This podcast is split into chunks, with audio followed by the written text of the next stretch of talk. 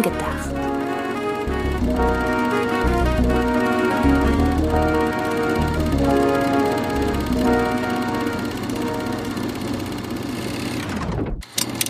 Hallo, liebe Zuhörerinnen und Zuhörer, zu einer neuen Ausgabe von Film gedacht. Film gedacht, so wie nachgedacht, nur mit Film. Und könnte ich norddeutsches Platt, hätte ich das jetzt auf norddeutschem Platt gesagt.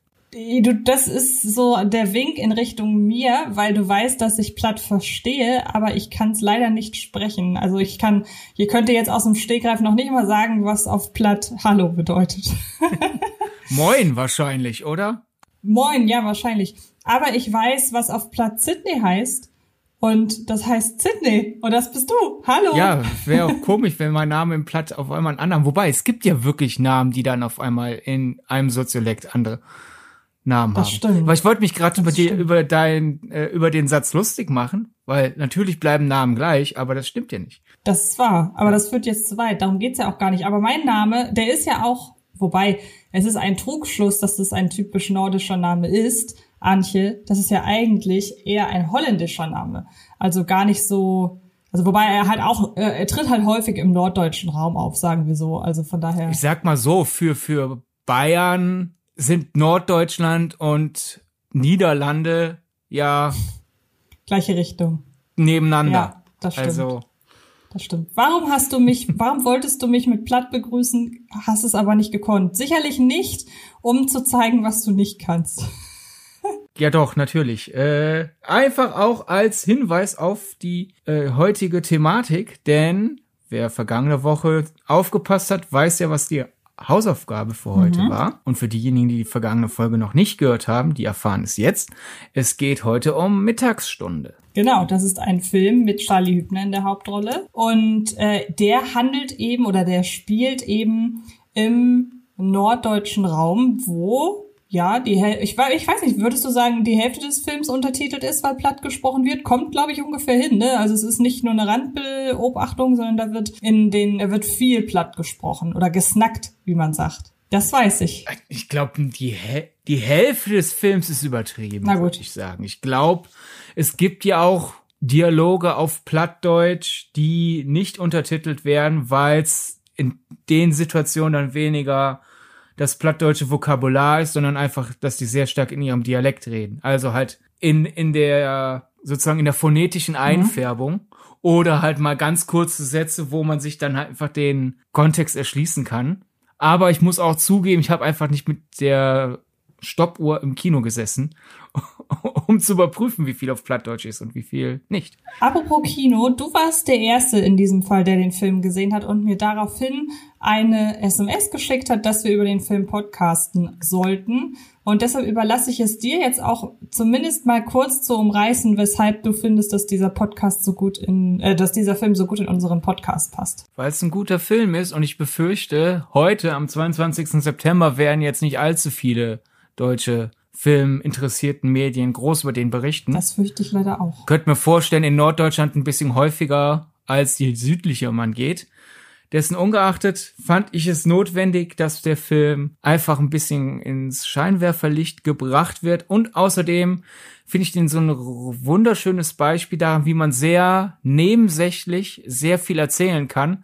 Und das ist ja durchaus dann eine Sache, die zu Film gedacht passt, dass wir da gleich unsere Finger quasi in den Film graben können und da rumwuseln und die Bedeutung rausholen.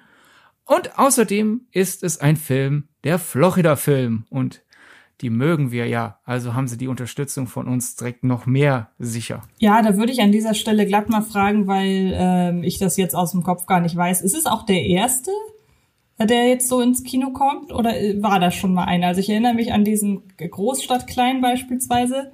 Da weiß ich, da hat halt einfach Klaas Häufer Umlauf mitgespielt. Deshalb könnte ich mir da vorstellen, dass die Florida da auch irgendwie ihre Finger mit im Spiel hat. Aber der, liest, der liegt eigentlich, glaube ich, zu weit zurück, weil die Florida Film ist ja noch sehr jung. Äh, ga, gab es im Eben. Vorfeld irgendeinen anderen Film? Also mir ist das Logo im, im Vorspann jetzt das erste Mal begegnet, muss ich sagen. Die Florida-Film hat schon im Fernsehen produziert und ich weiß ja noch, dass bei der Gründung Florida Entertainment auch groß die Ansage war, dass sie Kino machen wollen. Aber jetzt ist es halt erst soweit. Vorher gab es zum Beispiel halt die TV-Serie Check Check. Da äh, hat ja auch mhm. Lars Jessen inszeniert, der jetzt dann ja auch Mittagsstunde inszeniert hat. Es gab äh, TV-Filme, aber Kinofilm, das ist jetzt der Einstieg. Okay, dann möchte ich einmal kurz zusammenfassen, worum es in Mittagsstunde geht. Du hast es gerade schon gesagt, Regisseur Lars Jessen hat inszeniert. Der hat neben Check Check oder auch Jennifer Sehnsucht nach was Besseres unter anderem äh, viel Fernsehen gemacht beziehungsweise bislang ausschließlich Fernsehen. Nee, gar nicht wahr. Er hat Fraktus inszeniert, sehe ich gerade. Das ist ja diese Fake-Doku rund um die vermeintliche Kultband Fraktus aus dem Jahr 2012 und ansonsten ist da halt viel aus dem Fernsehen bei Mord mit Ausstich, äh, aus, Mord mit Ausstich, Mord mit Aussicht, Großstadtrevier, der letzte Cowboy, Filme wie bloß kein Stress, mein gebuchter Mann. Also das ist wirklich einmal das komplette Fernsehprogramm rauf und runter inszeniert quasi.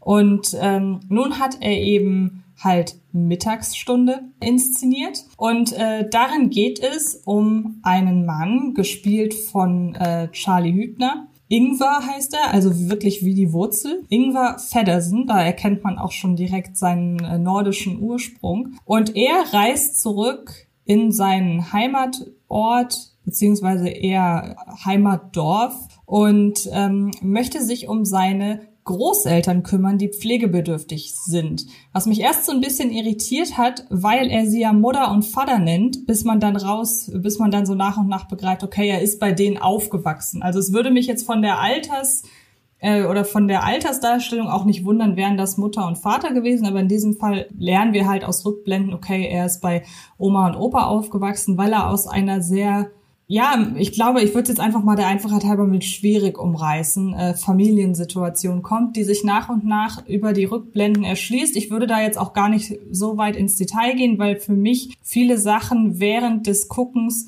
sich auch erst nach und nach erschlossen haben, selbst wenn sie von Anfang an schon recht eindeutig formuliert werden. Und dann war das immer so ein, ach, okay, huch, dann stellt sich das alles ja doch anders dar. Moment, den ich jetzt nicht direkt ins ins Spoiler-Territorium packen würde, aber ich würde euch dann auch gerne diesen, ach, okay, so ist das Moment überlassen, indem ich da gar nicht so weit spoilere. Und so erfahren wir eben auf der einen Seite, erzählt aus dem Hier und Jetzt, wie das ist als äh, jetzt nicht junger Mensch, aber als jüngere Generation sich um die ältere Generation zu sorgen, also eben das Thema Pflege und auch so die Auseinandersetzung mit dem nahenden Ableben beziehungsweise mit ja geistigem Verfall so gesehen, das wird thematisiert, aber es geht eben auch um Verfall, wenn man so möchte, anhand der Dorfgeschichte und auch der damit verbundenen Kindheitsgeschichte von Ingwer und seiner Familie. Ähm, ich habe es in meinem Tweet kurz nachdem ich den Film gesehen habe bezeichnet oder oder oder beschrieben als Vergänglichkeit. Ähm, einmal aus der Perspektive von vom Land quasi und einmal aus der Perspektive von Leuten. Wie gesagt, Vergänglichkeit einmal die Beschreibung des Dorfes, wie sich das über die Jahre beziehungsweise Jahrzehnte entwickelt hat und wo auch dann irgendwo der Bruch zwischen dem Idyll, das dieses, das diese Gegend verspricht und dem jetzt eben nicht mehr Idyll darstellt, aber wie gesagt eben auch ähm, im Hier und Jetzt die, die Großeltern und wie sie mit dem Alter klarkommen, beziehungsweise vor allen Dingen mit dem Alter geprägt von Demenz. Und das sind so die doch recht schweren Themen, weshalb ich erst ein wenig Respekt vor dem Film hatte. Und es ist auch jetzt nicht so, als wäre der Film eine verkappte äh, Tragikomödie. Also das ist schon wirklich ein klares Drama. Aber dadurch, dass es eben sehr figuren- und charaktergeprägt ist, und ähm, dass auch alles so spleenige Charaktere sind, wird es nie so richtig niederschmetternd, wie wir zum Beispiel das zuletzt in dem in The Father mit Anthony Hopkins zum Beispiel gesehen haben. Also so eine Art Pflegedrama ist es nicht, sondern es ist halt vorwiegend Charakter und auch Dorfstudie. Ich hoffe, jetzt habe ich alles so zusammengefasst, dass es passt. Äh, ich würde sagen, einfach auch um wirklich die Leute, die den Film noch nicht gesehen haben, jetzt wirklich nicht abzuschrecken. obwohl es halt um sehr viel, sehr Schweres geht. Es ist halt so gesehen vornehmlich, würde ich sagen, so ein Slice of Life Film. Wir sehen Ingvar einfach bei ein paar Wochen in seinem Leben. Und es sind halt gerade nicht die schönsten Wochen, aber dessen ungeachtet würde ich sagen, einfach die Art und Weise, wie es erzählt wird, sehen wir diese Ausschnitte und in diesen Ausschnitten kommen dann außerdem diese Themen vor. Es ist kein Demenzfilm zum Beispiel, es ist kein Pflegefilm, sondern es ist ein Film, das ist dieser Typ. Und damit hat er zu tun. Und der Film verinnerlicht sehr stark einfach auch irgendwas norddeutsch kühle, wortkarge. Ja, ich nehme das halt so, wie es jetzt ist, Art. Und auch das macht das alles gleichzeitig noch spröder und trockener, aber es macht es auch leichter, paradoxerweise, finde ich, weil es, weil sich niemand in Elend suhlt. Ja, eben, das ist es ja vor allen Dingen trotz all der schweren Themen und der Film ist ja auch recht, wobei ich das eigentlich fast noch mehr auf die Kulisse schieben würde, dass es halt wirklich so sehr herb und äh, sehr nordisch wirklich äh, inszeniert ist, muss man halt sagen, ja, was du im Grunde gerade schon gesagt hast, also er er setzt nicht auf alles noch einen drauf. Ich glaube, das ist wichtig, sondern es hat teilweise fast was Dokumentarisches. Und auch, und das meine ich jetzt überhaupt nicht abwertend, es hat auch manchmal diesen nordischen, nordische Krimiserien-Look. Und ähm, da meine ich jetzt tatsächlich die deutschen Vertreter davon, also nicht dieses skandinavische, äh, nach dem Film bringen sich alle um, sondern halt wirklich dieses nordisch, äh, halt halt deutsche Krimiserien, die eben an der Küste spielen. Und ich habe diese Atmosphäre nämlich tatsächlich ganz gern, weil was halt diesem Setting zugutekommt, ist, dass man eigentlich nur auf alles verzichten muss, was irgendwie dann verzerrt und nicht darauf achten muss, dass die ganze Zeit die Sonne scheint, sondern man lässt sich einfach auf dieses Grau in Grau ein und schon hat man Authentizität. Und so ist es halt hier auch, auch wenn es gar nicht so küstenmäßig ist. Ich weiß gar nicht, ob man die Küste in irgendeiner Form sieht. Ich glaube nicht. Ich hab's doch einmal sind sie doch kurz an der Küste Eis essen. Ja gut, stimmt. Aber ansonsten, wenn es diese Szene, Szene nicht gäbe, wäre jetzt macht man sich vom von der Kulisse her dieser norddeutschen Szenerie gar nicht so sehr äh, zu eigen. Also wäre die Eis-Ess-Szene nicht, wäre es wirklich nur der Akzent, der darauf hindeuten würde, dass es in Norddeutschland spielt. Ja, und die Charakterköpfe. Weil ich meine, klar, du kannst vom, vom Charakter her Nordlicht mitten im Süddeutschland sein und umgekehrt, aber es gibt ja so doch durchaus Geflogenheiten in verschiedenen Ecken Deutschlands. Und da würde ich sagen, es gibt Situationen in Mittagsstunde, die würden die eher in Westdeutschland passieren, die Figuren im wahrscheinlichen Fall ein bisschen anders reagieren würden. Also die Szenarien könnten passieren und plausibel sind auch die einzelnen Reaktionen darauf, aber die Wahrscheinlichkeiten sind, glaube ich, je nach Region ein bisschen anders verteilt. Und jetzt ist es ja so, dass ich aus Norddeutschland komme, auch mein ganzes Leben in Norddeutschland, äh, insbesondere halt Hamburg, gelebt habe und äh, wie ich halt, halt schon zu Beginn meinte, durch meinen Papa verstehe ich platt, also ich brauchte die Untertitel nicht, ich kann es aber nicht sprechen, so. Und das würde erklären, weshalb ich halt mit den Charakteren, ich habe ja schon mal in dem einen oder anderen Podcast erzählt, je näher ein Film an meiner Lebensrealität dran ist, desto besser finde ich ihn in der Regel und oder desto leichter äh, hab, ha, hat der es mit mir so gesehen. Ähm, also weshalb ich auf den Film angesprungen bin und hast du auch noch Slice of Life gesagt, also auch meine typische Aussage, am liebsten würde ich Leuten einfach nur dabei zugucken, wie sie ihren Alltag verbringen. Das ist halt wirklich ein perfekt auf mich und meine Bedürfnisse zugeschnittener Film. Aber jetzt ist es ja so, dass du eben kein Nordlicht bist. Warum hat der dich denn so abgeholt? Ja, aber ich würde jetzt sagen, ich bin jetzt auch nicht gerade der typische Rheinländer. Also wann immer Karneval ist, oder nicht jedes Mal, wenn Karneval ist, denn äh, zwischenzeitlich war ja zum Beispiel die Pandemie, da war das mit Verreisen nicht ganz so attraktiv. Aber es ist einer meiner äh, typischen Moves, wenn Karneval Hochsaison ist, verreise ich. Also daher in, in gewisser Weise bin ich da doch viel näher an den äh, Figuren aus Mittagsstunde als an meine Leute hier. Oder ich weiß noch nicht mal, ob, das, ob ich jetzt gerade norddeutsches Platt nachgemacht habe oder rheinisches Platt. Ich da siehst du schon, wie, wie raus ich da bin. Äh, aber halt einfach von der Erzählweise her hat er mich sehr abgeholt. Slice of Life ist ja auch etwas, mit dem man mich sehr gut abholen kann. Und irgendwas, es ist ja nicht ganz Apathie er ist ja nicht ganz apathisch, der hat ja nicht komplett abgeschaltet. Ist jetzt nicht so raus wie die Hauptfigur von Garden State zu Filmbeginn. Aber er nimmt halt, wie von mir vorhin gesagt, alles so, wie es kommt und der denkt sich seinen Teil und hat ist auch emotional involviert, auch wenn das sein Umfeld dann teilweise nicht erkennt. Und da muss ich einfach sagen, das ist schon etwas, was mich sehr abgeholt hat. Einfach Ingwars Art. Ich würde jetzt nicht sagen, dass ich eins zu eins so wie, bin wie Ingwer, Gott bewahre. Aber es war halt schon eine Figur, mit der ich sehr schnell connecten konnte und auch durch die Erzählweise, obwohl er sehr stark in einem Zeit- und Lokalkolorit arbeitet, nutzt er das schon, um den Film eben nicht komplett in gewissen Zeiten und in gewissen Orten zu verankern, sondern einfach zu sagen, dieses, das ist dieses Spezifische, daraus erzähle ich es, aber jeder kann, jeder im Publikum kann seine Haken finden, wo er sich so einklinken kann. Daher, ich war nach zwei, drei Minuten vollkommen drin und äh, dann hat der Film mich auch nicht mehr locker gelassen. Du hast dich also quasi an Ingvar selber angeklingt würde ich ja.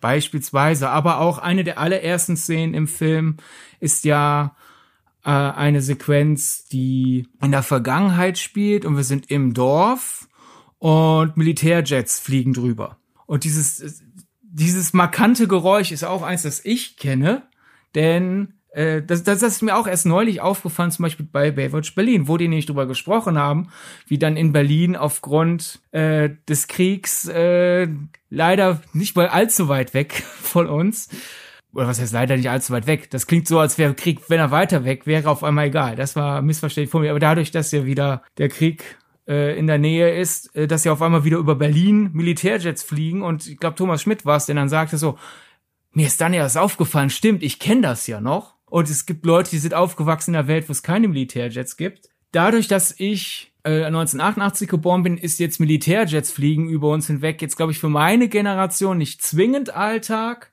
Aber in meiner Region, wir waren schon noch in einer Flugschneise eines Militärübungsplatzes. Und daher war das für mich tatsächlich einfach so ein Geräusch der Kindheit. und Geräusch der Kindheit hat ja gern sowas Romantisiertes. Man muss nur irgendeine Social Media äh, Seite aufmachen, äh, vor allem Facebook, und man bekommt ja sowas, die Geräusche unserer Kindheit, die Gerüche unserer Kindheit. Und dann heißt es ja immer, ah, guck mal, wir haben das erlebt und deswegen sind wir die Besten. Und Mittagsstunde beginnt quasi mit, das ist ein Geräusch der Kindheit dieser Figuren, die wir gerade sehen, aber es, für mich hat es auch schon funktioniert, so stimmt. Das Geräusch habe ich früher auch sehr häufig gehört und somit war ich halt einfach direkt in ein direkt halt in einer Kindheitssituation, da gerade auch auf der Leinwand eine Kindheitssituation erzählt wird, hatte ich einfach direkt eine Verbundenheit mit den Figuren und war dann gespannt, wie es weitergeht, denn du fängst einfach ja einen deutschen kleinen Drama-Film nicht an mit Militärjet-Geräuschen und das ist vollkommen belanglos. Also auch daher war schon meine Neugier gepackt. Ich finde das lustig, dass du das sagst, weil das, was die Militärjets bei mir ausgelöst haben, und ich war, das kann ich halt sagen, komplett ahnungslos. Also ich wusste nur, dass Charlie Hübner in dem Film mitspielt. Mehr nicht. Also wirklich sonst gar nichts. Und in dem Moment, als die Militärjets, wie du schon sagst, kein Film beginnt umsonst damit, sondern das hat definitiv eine Bewandtnis. In dem Moment, als die Militärjets da drüber gedonnert sind, dachte ich dann halt, okay, dann wird das jetzt wohl ein Film über den Krieg. und ähm, deshalb war ich da erst so ein bisschen abgeschreckt und dann umso angetaner, als ich dachte, ah, okay, ja, das ist Vergangenheit und wer weiß, ob das überhaupt alles so miteinander zusammenhängt. Dann hat sich ja doch relativ schnell offenbart, dass das dann doch thematisch in eine andere Richtung geht. Aber wo du das gerade sagst mit diesem, mit diesen Kindheitserinnerungen, da kommen wir dann ja direkt mal zu einem der zentralen Punkte in, äh, in dem Film.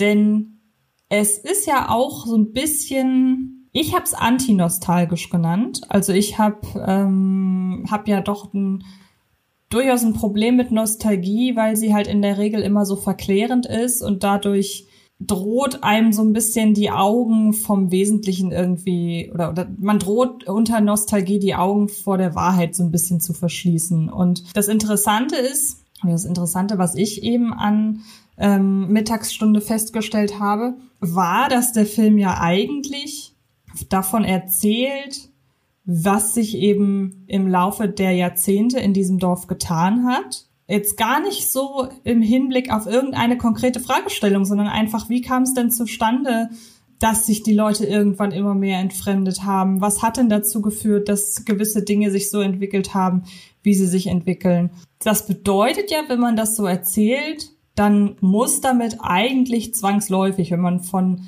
einer Entwicklung ins Negative erzählt, dann muss man ja eigentlich mal damit anfangen, diese typische früher war alles besser Mentalität, dass man die einmal einfängt, weil wenn man auf diese früher war alles besser Darstellung verzichtet, dann kriegt man das ja nicht so zu, oder sagen wir so, wenn man nicht darauf verzichtet, hat man es relativ einfach, es dann immer schlechter darzustellen. Aber interessanterweise finde ich, macht Mittagsstunde das ausnahmsweise mal nicht, sondern setzt an einem Punkt an, an dem man sich denken kann, okay, ja, so vielleicht ein, zwei Jahre früher war, denn, war das bestimmt alles richtig toll und richtig romantisch. Je länger man zurückgeht, desto toller muss dieses Landleben für Leute, die halt Landleben natürlich mögen, gewesen sein. Die müssen alle super befreundet sein. Die kennen sich offenbar alle schon ewig, so wie die sich auf der Straße begegnen und so. Aber davon bekommen wir nichts mehr mit. Also wir sind eigentlich schon ab dem, sind eigentlich erst ab dem Moment dabei, in dem man sagen kann, irgendwie ist hier gerade die Stimmung eines Dorfes im Umbruch. Und das habe ich halt eben als sehr angenehm wahrgenommen, weil mir nicht unter die Nase gerieben wurde, guck mal, früher war alles besser, sondern die, die haben sich gedacht, so, ihr könnt euch selber denken, dass wahrscheinlich früher gewisse Sachen besser waren. Und das müssen wir euch jetzt nicht auch noch in permanent vorkauen. Und das habe ich als sehr, sehr angenehm empfunden. Und es gibt auch kein Ende hin so gewisse Beobachtungen, die getätigt werden. Ähm, es gibt zum Beispiel innerhalb der Rückblenden einmal eine Szene, in der gezeigt wird, wie eine oder wie der Bürgermeister sich dafür rechtfertigen muss, dass er offenbar angeordnet hat, einen Hügel, was sich aber als Hügelgrab herausstellt, ähm, plattwalzen zu lassen, um äh, eben da entsprechende Landwirtschaft zu ermöglichen. Und in dieser Szene oder kurz nach der Szene wird halt klar, okay, sie haben es geschafft, das äh, alles drumherum wurde platt gemacht für die Landwirtschaft, aber dieser Hügel ist eben bestehen geblieben. Und relativ zum Schluss gibt es eine Szene, in der Charlie Hübner mit einem alten Bekannten auf einem Supermarktparkplatz sitzt und in einem Nebensatz einfach erwähnt, ja, das hätte sich der Typ, der damals halt diese, diesen Aufstand da angezettelt hat, auch nicht, äh, auch nicht träumen lassen, dass hier jetzt mal so ein Klotz steht. Also in so einem Nebensatz wird erwähnt, jetzt ist auch dieses Hügelgrab weg, denn jetzt steht hier ein Rewe. Und das sind aber so kleine Sachen, die halt schon sehr früh zeigen, was, und jetzt komme ich wieder auf das zurück, was du ja schon zu Beginn auch gesagt hast, um den Film so ein bisschen zu charakterisieren. Der erzählt mit ganz wenig ganz viel. Und ähm, ich hoffe, dass meine Szenenbeschreibung gerade so ein bisschen die Einleitung ist in, in dieses Thema quasi. Also du darfst jetzt gerne überlegen, du wirst, so wie ich dich kenne, hast du sowieso dir schon äh, überlegt, wie du weitermachst. Aber das wären dann hier direkt zwei Punkte, die ich halt äh, so aufgreifen würde. Einmal den fehlenden und für mich deshalb so guten Nostalgiefaktor, der keiner ist, oder ähm, dieses wenig, äh, nee, viel erzählen mit wenig Mitteln quasi. Du hast mir gerade mehrere Anknüpfpunkte geboten ich würde einfach noch mal ganz kurz so zu, zum Zeitkolorit sagen.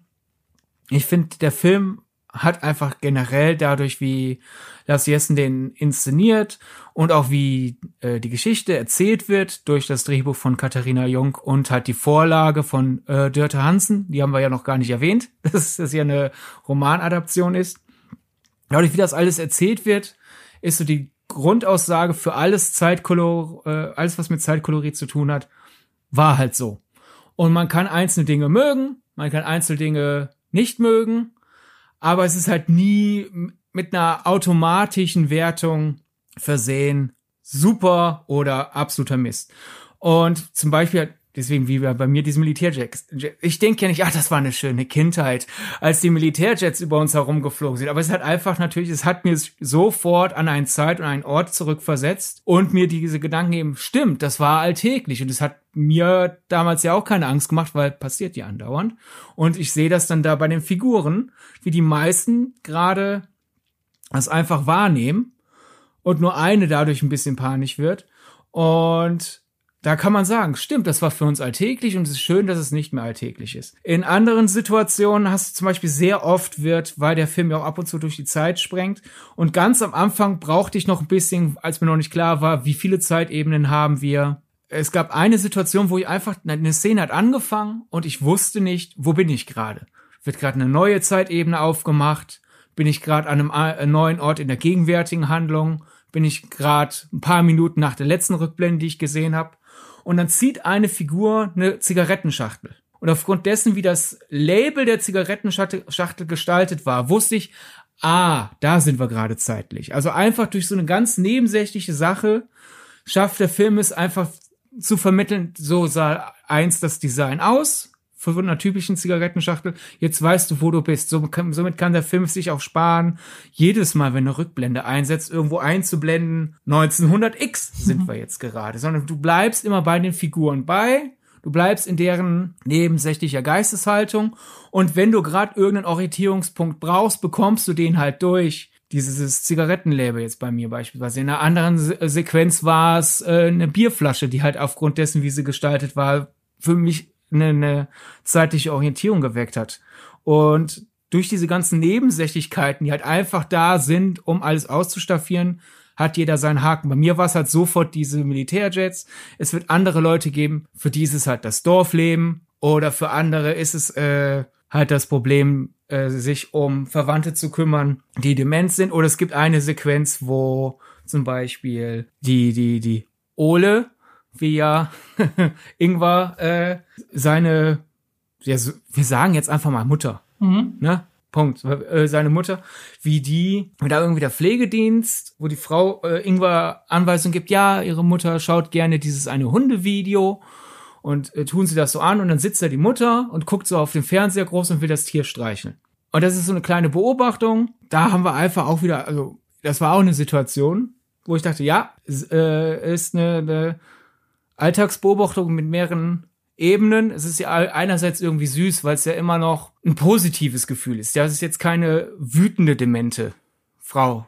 Gibt's ja auch manchmal äh, zu beobachten. Die meint freundlich, gleichzeitig aber halt ja gut, jetzt im Fernseher nicht mehr von der Realität unterscheiden können. Und du hast immer diese, diese mehreren Ebenen drin und du kannst immer irgendwo einhaken und sagen, das kenne ich aus eigener Erfahrung oder von anderen Leuten. Es hat alles immer noch eine Schicht, womit wir dann quasi bei diesem Hügelgrab wären. Weil ich habe auch gedacht, reg dich doch nicht wegen diesem einen Hügel auf. Andererseits habe ich gedacht, ja gut, Plattdeutsch, äh, plattdeutsches Dorf. Das ist so, als würdest du woanders einen Berg abbauen, abbaggern wollen. Ne? So ein kleiner mhm. Hügel, das ist ja für, für die da in Schleswig-Holstein ist das ja der Mount Everest. Und dann kommt aber halt die verborgene, dunklere Seite da noch zum Vorschein, so ein Motto, das ist nicht einfach nur ein süßer Hügel, das ist ein Grab, womit dann so ein bisschen halt die ganze historische, dieses ganze, ja, wir verstecken das alles mal wieder zum Vorschein kommt und wie geht man damit um? Weil letzten Endes muss man sagen, einerseits, da jetzt so ein Hügelgrab äh, wegbaggern zu wollen, ist kein vernünftiger Umgang mit der Vergangenheit. Das ist verantwortungslos. Gleichzeitig muss man aber auch sagen, da das ja letzt dieses Hügelgrab wirklich aussah wie so ein winzig kleiner Hügel in einem kleinen Dorf und da auch nichts draus gemacht wurde, waren die jetzt auch nicht wirklich bedeut bedeutsam verantwortungsvoller mit diesem Hügelgrab. Also da hätte man ja schon irgendwie auch kennzeichnen können. Also da hätte man schon ein bisschen mehr machen können als Dorfgemeinde. Und erst wenn dann der Fortschritt oder vermeintliche Fortschritt, kann man sich darüber streiten, ankommt und das wegbaggern will, dann fällt uns auf einmal ein, oh, Änderung. Jetzt bin ich auf einmal dafür, dass wir uns für die Vergangenheit einsetzen und damit die abzuarbeiten. Das war sowieso, finde ich, eine sehr interessante Szene. Man muss sich halt, muss sich vorstellen, wir haben diesen Moment, in dem sich dann dieser Mini-Aufstand ereignet. Ich weiß gar nicht, wer da der Rädelsführer war. Ähm, ich glaube, ein Lehrer war es, ne? Haben Sie doch gesagt, ein Lehrer von der Schule, der da auf den äh, Baggerfahrer losgegangen ist und dann kam auch irgendwann der Bürgermeister dazu. Und ähm, dann kommt es eben zum Wortgefecht und es kommt heraus, dass dieser Hügel ein Hügelgrab ist.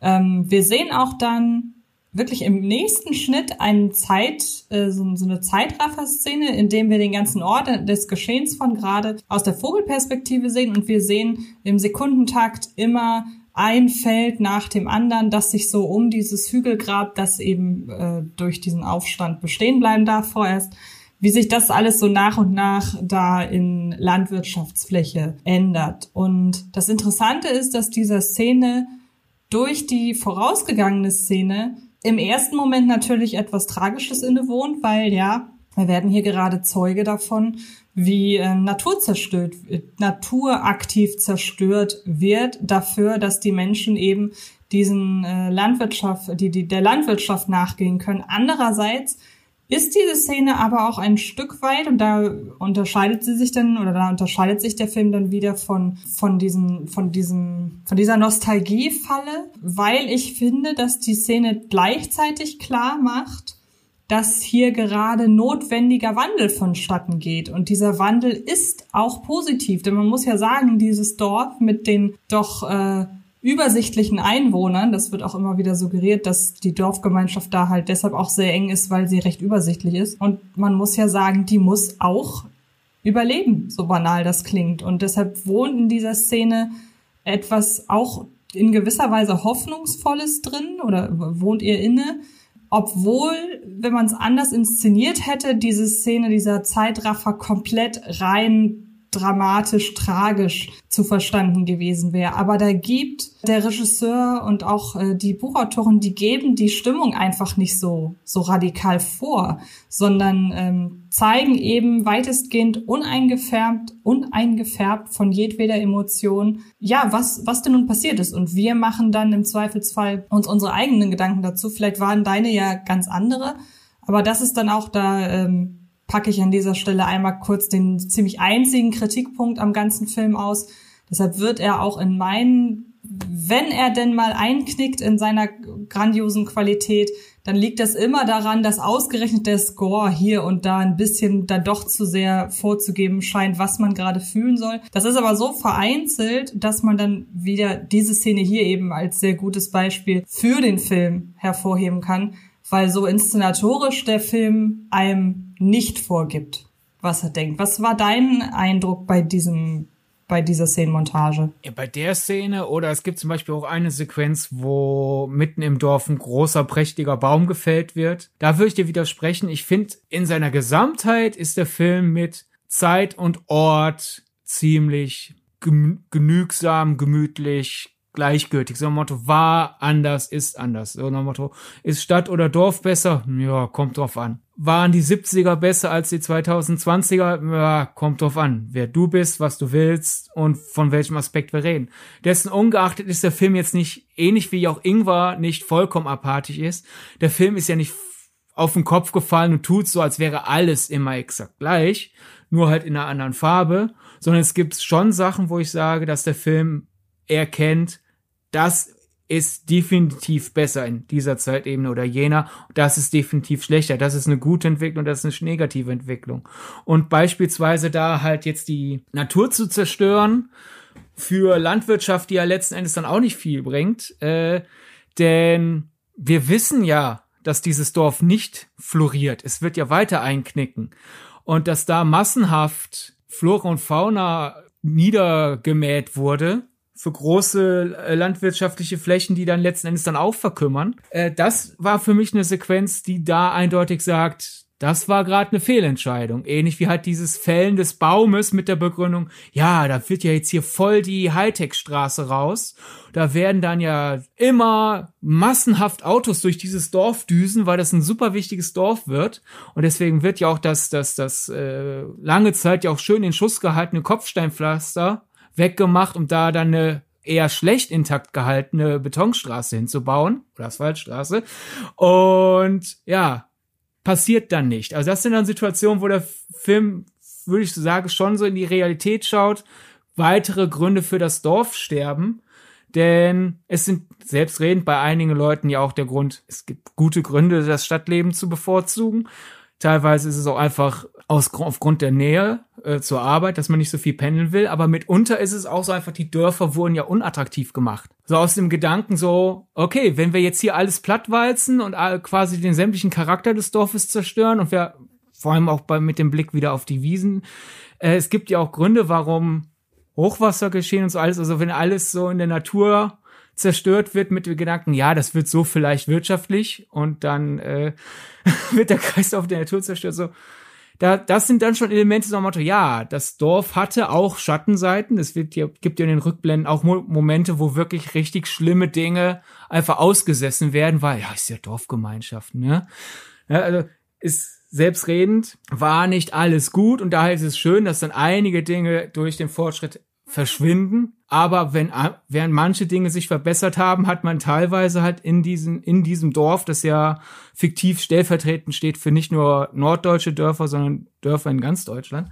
Ab und zu hat man da diesem Dorf auch quasi durch eine selbsterfüllende Prophezeiung den Untergang bereitet. Denn allein die erste Sequenz, da ist wenigstens ein Eisladen, Tante Emma Laden. Das heißt, wenn du in diesem Dorf lebst, ist es vielleicht schwer rauszukommen aufgrund der schlechten Infrastruktur, aber du kannst dich innerhalb des Dorfes versorgen. Wenn wir dann in der Gegenwart sind, das Dorf ist ja komplett tot und wenn du Essen und Trinken kaufen willst und in diesem Dorf lebst, musst du mit dem Auto weiterfahren bis zu einem Supermarkt. Und wenn du zu alt bist, um Auto zu fahren oder keinen Führerschein hast oder was weiß ich warum, ja, kannst dich im Dorf überhaupt nicht mehr versorgen. Also da, da sind schon Elemente, würde ich sagen, wo der Film ab und zu auch sich berechtigt, schon ein Urteil erlaubt. Er reibt es dir halt nicht so unter die Nase, weil der, keine Ahnung, irgendein wütender Dörfler einen langen Monolog hält unter tragischer Musik, um zu sagen, ach guck mal, so wird unser Dorf zerstört, sondern es wird immer einfach nur durch diese ganzen Slice of Life Elemente so nach und nach beiläufig suggeriert.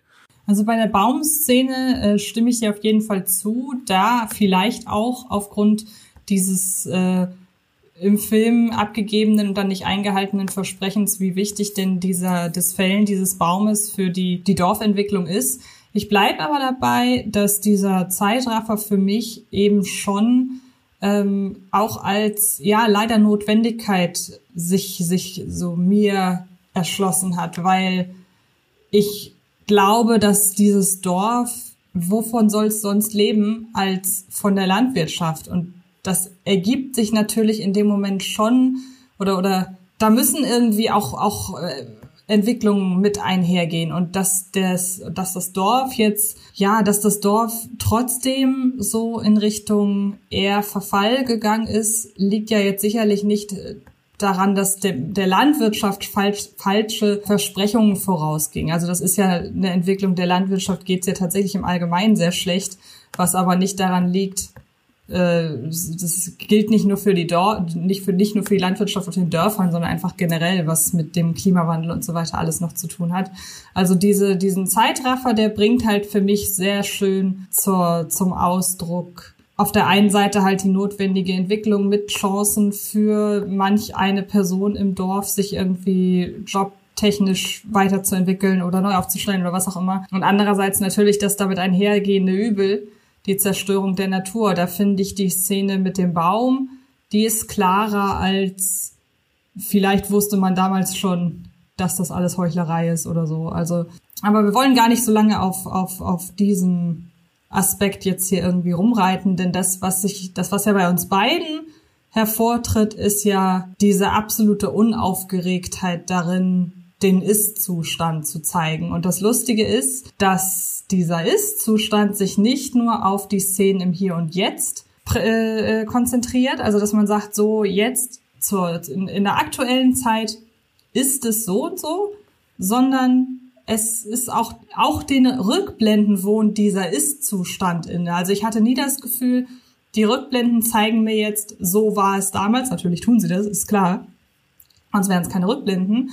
Aber auch da steht wirklich mehr der Ist-Zustand im Fokus. Und das zeigt sich für mich dadurch, äh, oder dadurch zeichnet sich der Film für mich dadurch aus, dass er beiden Zeitebenen gleich viel Aufmerksamkeit und auch Wichtigkeit schenkt und dass die äh, Rückblenden eben nicht nur dafür da sind, die Entwicklungen auf die Gegenwart zu zeigen, sondern dass man auch sagt, wir widmen uns der Vergangenheit in genau demselben Maße und damit umgeht ähm, oder damit umgehen die Macherinnen und Macher für mich die Gefahr, halt dann eben doch zu werten. Und jetzt bin ich wieder bei, bei der bei der fehlenden Nostalgie. Also die sind beide, sowohl in der Gegenwart als auch in der Vergangenheit, sind sie komplett im Hier und Jetzt. Und nicht, wir erklären jetzt eine Szene aus der Gegenwart, indem wir einmal kurz in eine Szene aus der Vergangenheit schneiden und dann erklärt sich, warum sich das in der Gegenwart so,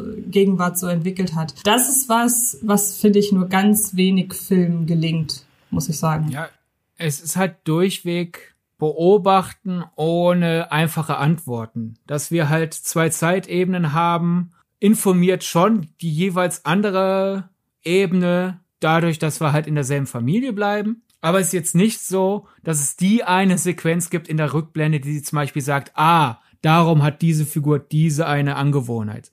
Sondern es ist in der Vergangenheit, so haben diese Figuren gelebt und dadurch lernen wir die Figuren kennen und wir können uns Dinge zusammenreimen und dasselbe in der Gegenwart.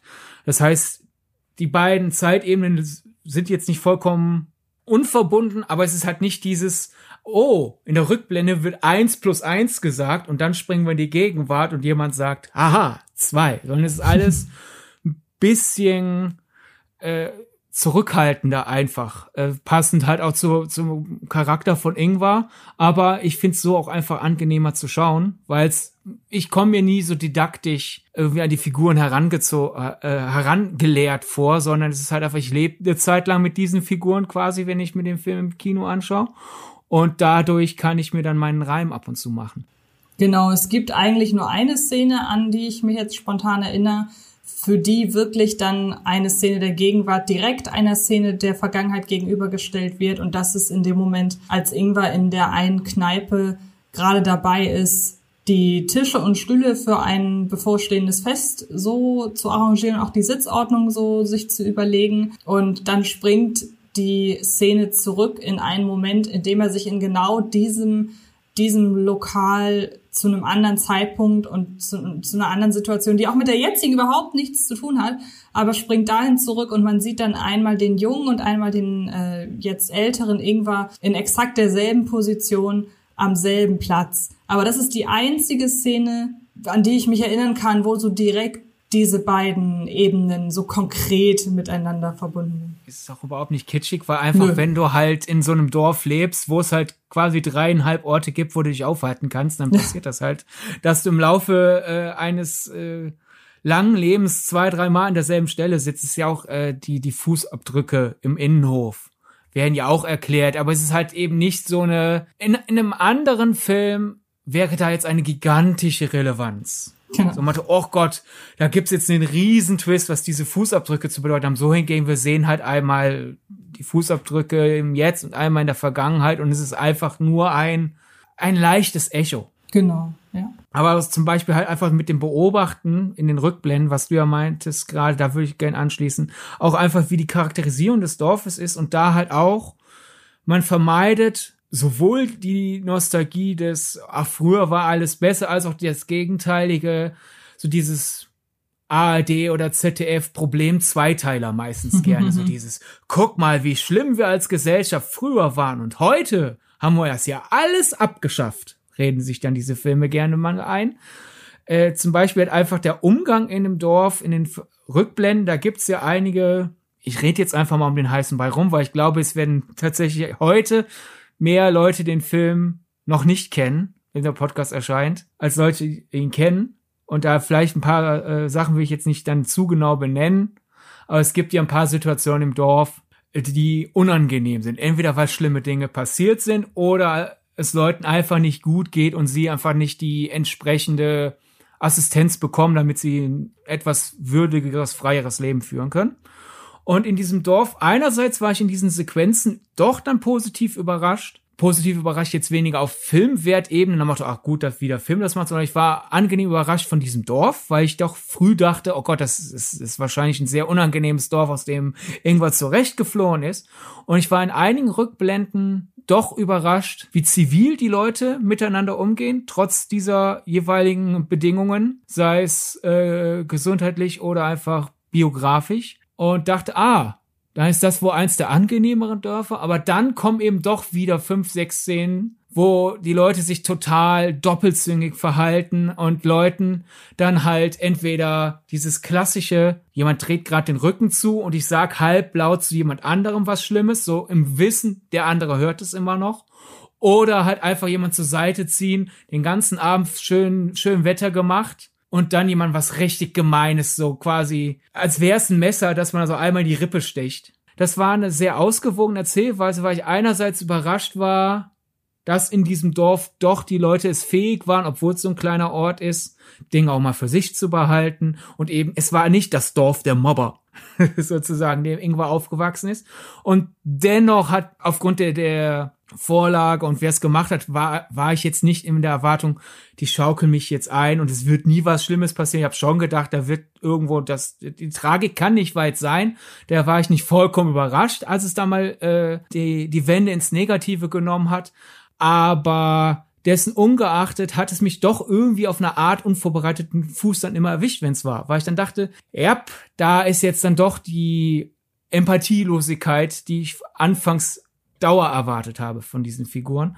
Und da, da gibt's kann, dann keine leichte Antworten, weil eine, auf, auf einer gewissen Weise war Teile dessen, wie Leute in diesem Dorf Dinge einfach ignoriert haben, angenehm, weil, und das meinte ich vorhin so, das könnte vielleicht so eine norddeutsche Gemütlichkeit sein, weil es doch durchaus auch, also es gibt Orte, an denen ich gelebt habe, wo ich weiß, wenn diese drei, vier Sachen wären die passiert, wäre das halt Talk of the Town, ununterbrochen. Hör ein in der einen Straße da, weiß, was der mal gemacht hat. Und da fand ich das dann angenehm, dass dieses Dorf Dinge aus einfach auch mal verschweigt und eben nicht immer und immer wieder rausholen muss. Auf der anderen Seite ist es dieses Verschweigen, war aber dann auch mal dieses Verschweigen als Tat. So nach dem Motto, okay, ich mach's grad schlimmer durch mein, äh, meine, durch, durch mein Schweigen.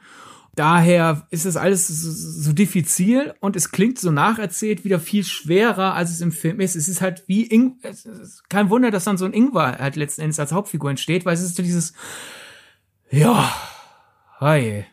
Aus diesem Mist bin ich gewachsen, sozusagen. Ja, ich finde auch, dass sich in dem Film die Szenen, in denen man mit der Dorfgemeinschaft oder mit Teilen der Dorfgemeinschaft mitfühlt und in der man sie dann doch eher als Fluchtimpuls versteht vielleicht, dass sich die Hand in, dass die Hand in Hand äh, gehen. Also es gibt jetzt zum Beispiel diese eine Szene, in der droht sich so ein sagen wir mal so, da äh, wären alle so in diesem, in dieser ein, wie in dieser einen Szene, dann könnte man eben doch vom Dorf der Mobber sprechen.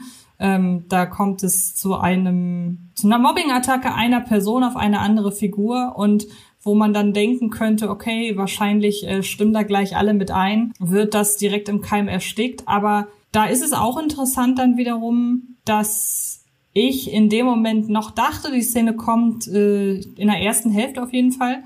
Und da dachte ich halt noch, okay, ich würde der jetzt auch zutrauen, dass die sich alle, dass die quasi nix, äh, dass, dass da keiner irgendwas macht. Also wie du es schon sagst, dadurch, dass das die einen machen so, die anderen so und mal entwickelt sich das auf die Art und Weise und mal auf die, dadurch sind die alle auch ziemlich unberechenbar und man hat das Gefühl, man weiß zwar so ungefähr, ob die Leute jetzt platt ausgedrückt eher zu den Guten oder eher zu den Bösen gehören, aber die sind noch relativ uneinschätzbar eine lange Zeit so in Extremsituationen.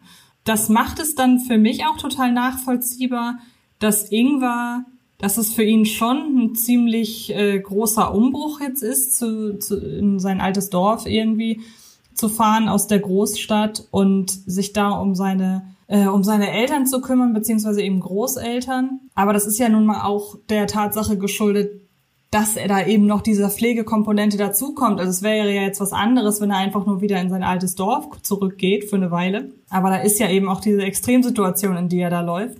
Aber das wirkt jetzt nicht so verzweifelt. Also Ingwer fühlt sich da auch relativ schnell der fügt sich wieder relativ schnell diesem ganzen Dorf, in diesem ganzen Dorftrott ein, hatte ich so das Gefühl. Also das ist jetzt kein, das ist kein Culture Clash, so blöd das klingt, sondern der hat noch genügend der alten Mentalität in sich verinnerlicht, als dass er da direkt so diesen Rhythmus wiederfindet. Und ähm, das fand ich auch eine, eine ganz spannende Beobachtung.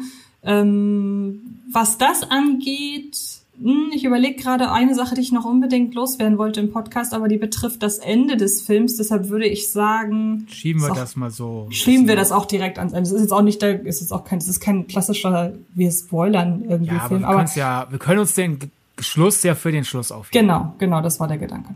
Ja, ja, zum Beispiel, äh, ganz kurz zu der Mobbing-Szene. Das ist genau einerseits, es stimmen nicht alle mit ein und es nicht nur Film, den ich das zutraue, es gibt auch Orten, Gemeinden, was auch immer, denen ich das hätte zugetraut. Gleichzeitig ist es aber auch, da wird jetzt danach auch nicht groß für Frieden gesorgt. Einer überschreitet eine Linie, der bekommt dafür äh, einen Satz gedrückt und Ende. tun alle mhm. so, als wäre wieder nichts gewesen. So diese, diese scheinheilige Diplomatie, wenn Leute sich einbilden, ich sehe einen Konflikt und ich sorge dafür, dass er nicht weiter eskaliert, also habe ich ja meine Schuldigkeit getan. Dass man vielleicht das Opfer irgendwie, dass man dem noch äh, emotional helfen müsste oder so, das kommt den Leuten nicht in den Sinn. Dann, es ist ja auch dann bezeichnet, es bleibt ja letzten Endes irgendwie so. Es, äh, die, die teilweise die, die Taten ändern sich, die, die Mode sowieso, aber so teilweise diese Gruppendynamik bleibt gleich. So dieses Aneinander vorbeileben. Weil wenn wir zum Beispiel irgendwas gegenwärtige Freunde sehen, da haben wir auch Situationen, wo jemand dann halt einfach einen unnötig harten Spruch gedrückt bekommt oder jemand, es jemand gerade wirklich denkbar schlecht geht. Sichtbar merkt man, da, da, braucht da braucht jemand gerade entweder seinen Freiraum oder eine Schulter zum Ausheulen und ich frage, was brauchst du? Sondern es ist immer so dieses, nee, du wirst jetzt in unsere Situation hier einfach mit reingekerschert und du hast jetzt hier äh, gefälligst mitzumachen. Was, was juckt mich Empathie gerade? Und wenn Ingwer sich dann teilweise seinen Freunden öffnet, hören sie drei, vier Takte zu und dann geht's denen doch mehr um sich. Und daher ist, die Karten haben sich vielleicht ein bisschen gemischt, aber es sind immer noch dieselben Spielkarten, mit denen gesellschaftlich umgegangen wird. Genau. Also es ist jetzt kein, vielleicht ist das auch wieder meine norddeutsche Mentalität. Also es wäre jetzt kein Dorf, in dem ich sagen würde, da möchte ich als erwachsener Mensch mein Leben verbringen, weil dafür sind da einfach die da, dafür ist das Dorf so gemein, das klingt, aber dafür ist es einfach zu perspektivlos, so. Aber es wäre, wenn ich da jetzt herkäme, auch kein Albtraum, so nach dem Motto, ich will eigentlich nie wieder dahin und höchstens mal für, keine Ahnung, erster Weihnachtstag essen gehen oder irgendwie bei der Familie, sondern manche Leute würde man halt ungern wieder treffen wollen, wobei über die Jahrzehnte ja auch äh, viele Leute bereits verstorben sind, die dann eben nur noch in der Erinnerung existieren. Ähm, und auf manche Leute freut man sich eher. Also es ist schon sehr detailgetreu, finde ich, nachgebildet, dieses, diese Erinnerung an eine Kindheit oder Jugend in ihren Vor- und Nachteilen auch, weil es hat natürlich auch Vorteile da, eben aufgewachsen zu sein. Und man hat zwischendurch eine sehr, es, es gibt eben fast schon ich will jetzt nicht romantische Szenen sagen, aber es, es gibt eben Szenen, bei denen man denkt, ja gut, dafür kann man sich da aber auch nachts auf die Straße legen und keiner tut einem was. Also das, das ist alles schon sehr ausgewogen und jeder muss sich da, glaube ich, auch selber seine Momente rauspicken, bei denen er sagt, so das fände ich jetzt aber unangenehm oder, oder das, äh, das wäre jetzt nicht so meins, dafür könnte ich damit aber viel besser äh, umgehen. Also ich glaube, wie du es ja ganz am Anfang mit den Anknüpfungspunkten auch schon gesagt hast, das ist generell ein Film, der davon lebt, dass man seine eigenen individuellen Anknüpfungspunkte an ihn findet. Ja, und ich finde, was der Film generell sehr stark einfängt, ist so dieses Gefühl der komplexen Gefühle. ja.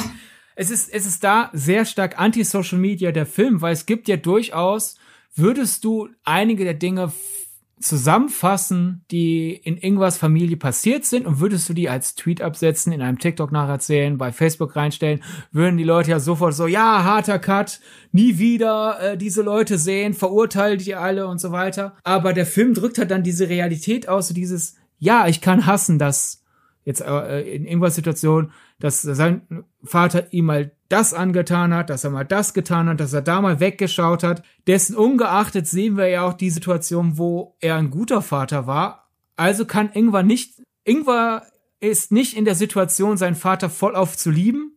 Dafür war er nicht gut genug.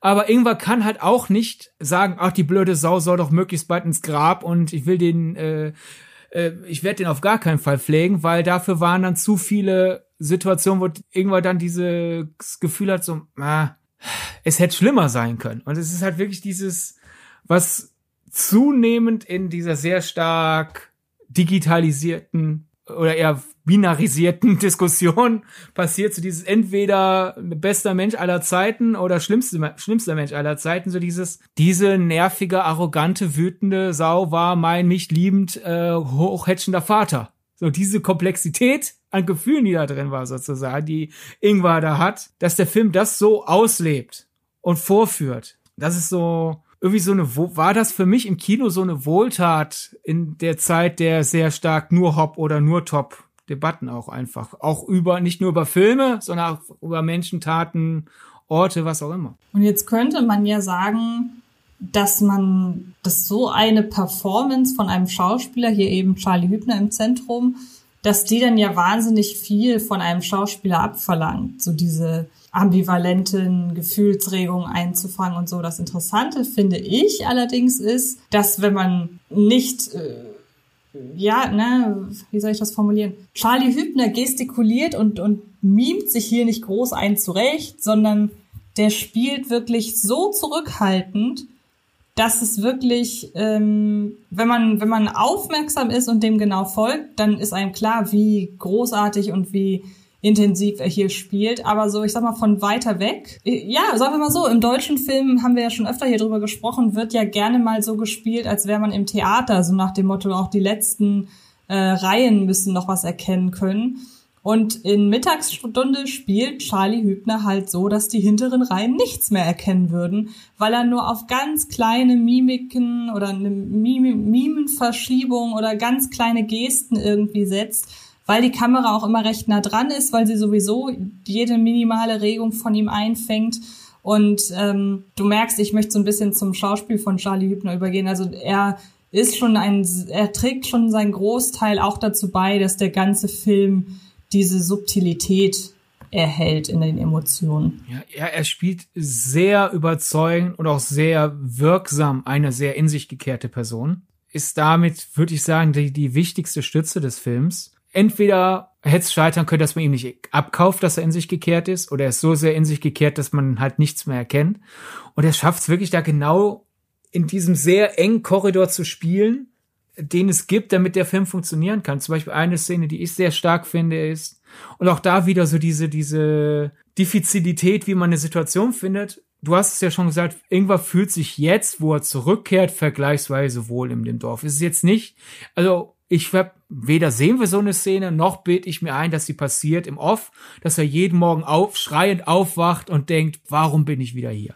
Nein. Es ist nichts, wo der für immer und ewig hinziehen will. Das wird auch klar. Aber der denkt sich, jetzt bin ich mal eine Zeit lang hier, ist schon in Ordnung. Dennoch, sobald Besuch da ist, einmal kommt ja unerwartet seine Freundesklicke in sein altes Dorf und steht auf einmal in seinem Elternhaus. Und da fühlt er sich auf einmal sichtbar unbequem. So nach Motto, ich habe kein Problem hier zu leben, habe aber ein Riesenproblem, wenn Leute mich hier leben sehen. Das ist, das hätte eine riesen Konfliktszene werden können. Und stattdessen, aufgrund dieser in sich gekehrten, oh ja, Charakter, äh, äh Charakter Charakteristika läuft sehr kleinteilig. Zum Beispiel eine der, der, der Figuren, eine, eine Freundin von äh, Ingvar sagt halt, die guckt sich so um und ihr müsst euch halt vorstellen, das Elternhaus von Ingvar war, als das Dorf noch floriert hat, als es noch geboomt hat.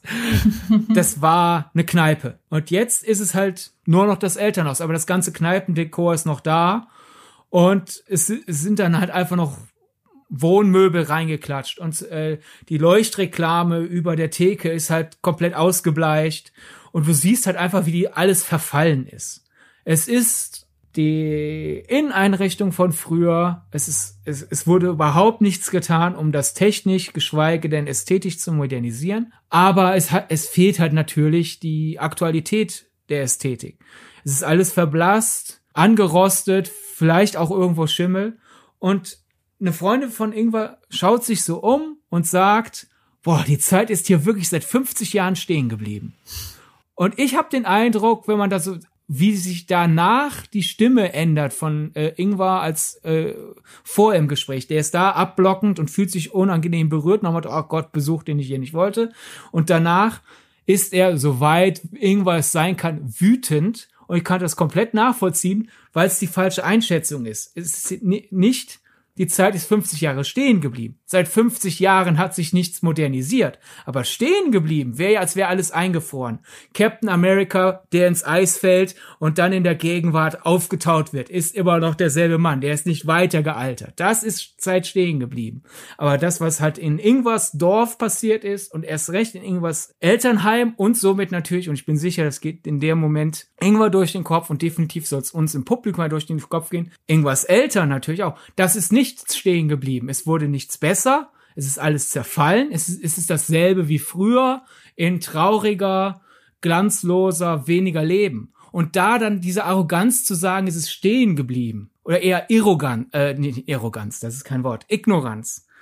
Die bringt Ingvar da quasi über die emotionale Klippe. Aber weil Ingvar Ingvar ist, ist er danach halt so, oh ja, jetzt könnt ihr ja mal langsam gehen. Und dann kommt ja auch noch hinzu, der Begriff Zeit stehen geblieben ist ja wieder total romantisierend. Dann wären wir ja wieder in diesem ganzen nostalgisch äh, zurückgeblickte. Also das ist ja, wenn man sowas sagt, so dieses hier scheint die Zeit stehen geblieben, dann passt das, finde ich, wenn man in so eine Kneipe geht, die halt floriert und die mit Absicht diesen Zeitgeist einfängt durch entsprechende äh, Möbel, durch ein entsprechendes Dekor und so weiter.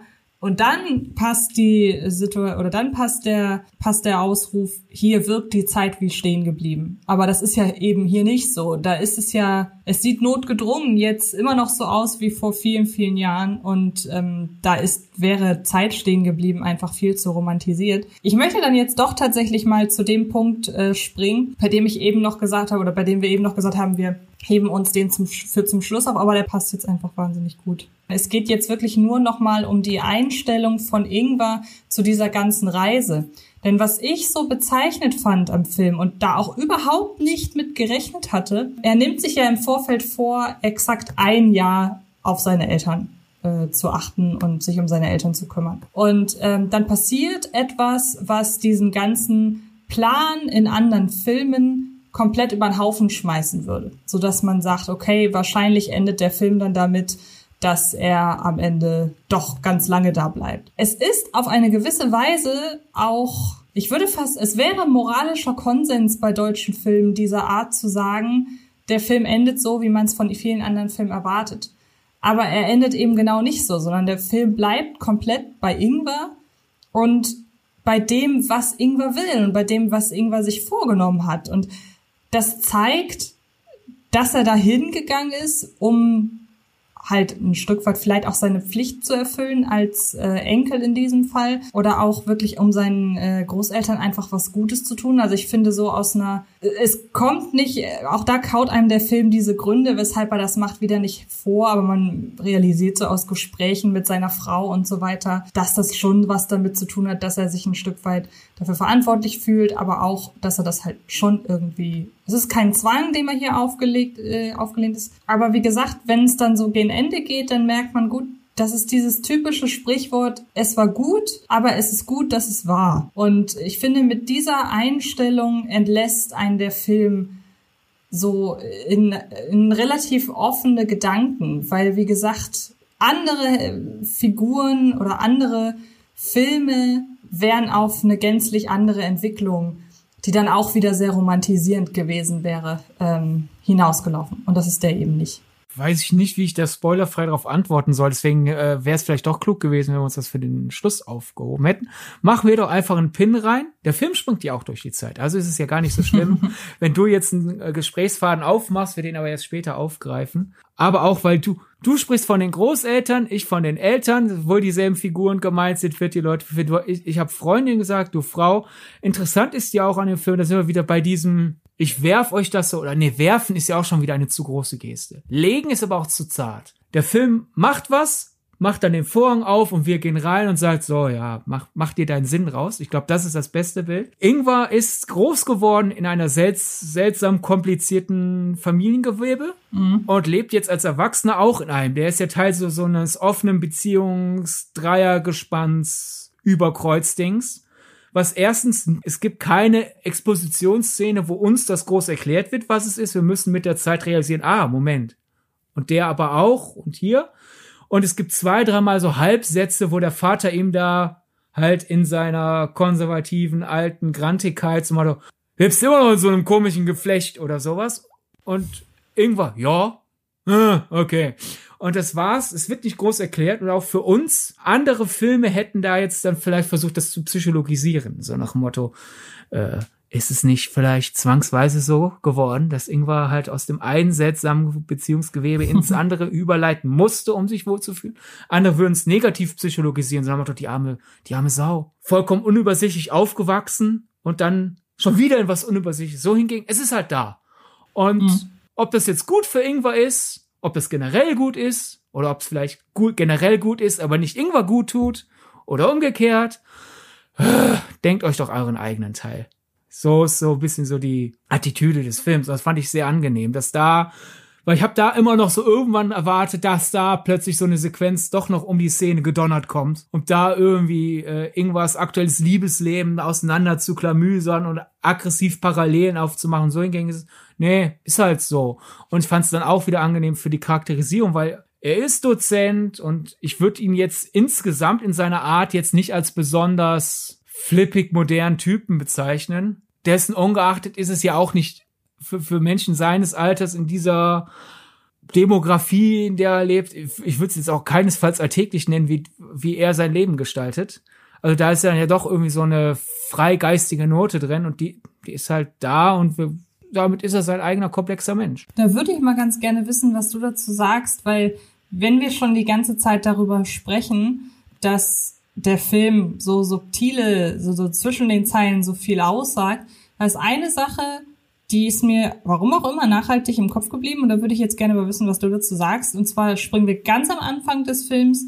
Ähm, wir sehen äh, Ingvar als Dozenten im, im Hörsaal. Er hat seine Hör, äh, seine, seine Vorlesung gerade beendet und dann erzählt er eben seinen, seinen Studentinnen und Studenten ähm, irgendwie, ich wünsche ihnen, glaube ich, frohe Semesterferien, irgendwie so. Und im nächsten Jahr werde ich keine Vorlesung anbieten. Glaubst du, dass das ein Stück Charakterisierung sein soll, dass ihn niemand fragt, warum. Also er ist ja sehr klar in der Formulierung. Er sagt, ich bin jetzt ein Jahr nicht da, ich biete im nächsten Jahr keine Vorlesung an. Und dass niemand seiner Studentinnen und Studenten fragt, zu denen man ja als ähm, Dozent irgendwann schon so eine gewisse, äh, so eine gewisse Verbindung aufbaut. Das ist jetzt anders als in der Schule oder so, aber in der Regel, wenn es ein guter Dozent ist, dann ist man als Studentin oder Student ja auch froh. Glaubst du, das ist einfach, da hat einfach keiner dran gedacht, dass ihn jemand fragen könnte, warum sind sie denn weg? Oder soll das auch schon so ein bisschen zeigen, dass sich eigentlich nicht so richtig jemand für ihn interessiert? Wenn ich jetzt zurückdenke, hätte äh, ein Dozent, hätte eine Dozentin gesagt, ja, nächstes Jahr gibt's keine Vorlesung. Je nachdem hätte ich halt gedacht, ja, okay, mir doch egal. Bei manchen hätte ich gefragt, oh, schade, warum denn? Und so, ja, es ist schon berechtigt nicht drin, weil auf der einen Seite damit halt klar wird, er fühlt sich seinen Lehrschützlingen verbunden genug, ihnen das zu erzählen, weil er könnte ja auch einfach nächstes Jahr keine Vorlesung anbieten. Mhm. Ne? Kommt, kommt der, äh, kommen, äh, kommen die nächsten Kurse fürs Semester und man denkt, ah, oh, wo ist denn der hin? Ah, oh, kann ich also nicht belegen. Er fühlt sich da offen genug, aber gleichzeitig würde ich mal sagen, er wird insgesamt nicht offen genug sein, dass Leute sich halt ihn als Lieblingsdozent ausgesucht haben, so dass sie denken, ach, den will ich aber fragen. Und daher ist das halt so. Wieder einmal. Genauso wie auch in der Szene und in ein paar anderen. Die Kamera fährt ab und zu um Charlie Hübners Kopf und dann sieht man halt wieder auch schon so ein bisschen der kreisrunde Haarausfall beginnt. Mhm. Und die Kamera, es ist nie Schnitt, Hinterkopf, Haarausfall im Bild es ist nie, die Kamera bleibt da irgendwie länger dran haften, wenn es in eine Kamera fällt, sondern immer wieder mal einfach in Kamerafahrten um Charlie Hübner herum, bleibt ab und zu halt ein bisschen für ein paar Sekundenbruchteile dieser Haarausfall im Bild. Und da sind wir halt wieder bei diesen sehr matter of fact, beiläufigen Erzählen, so, er ist auch nicht mehr der Jüngste. Aber ja. spricht auch niemand drauf an. Wie gesagt, die Kamera fokussiert ja nicht groß drauf, es ist ja einfach nur mir aufgefallen, weil es ab und zu mal passiert. Und somit haben wir da schon Teil äh, wieder einfach, wie hier so schön beiläufig erzählt wird, wie das, was ich auch vorhin meinte mit den, wie ich mit Etiketten mich teilweise auf, auf der Zeitebene zurechtgefunden habe. Oder auch wie beiläufig das beiläufige Alkoholtrinken erzählt wird. Es ist kein Film über Alkoholismus oder über mhm. die Allgeme Allgegenwärtigkeit von Alkohol in unserer Gesellschaft.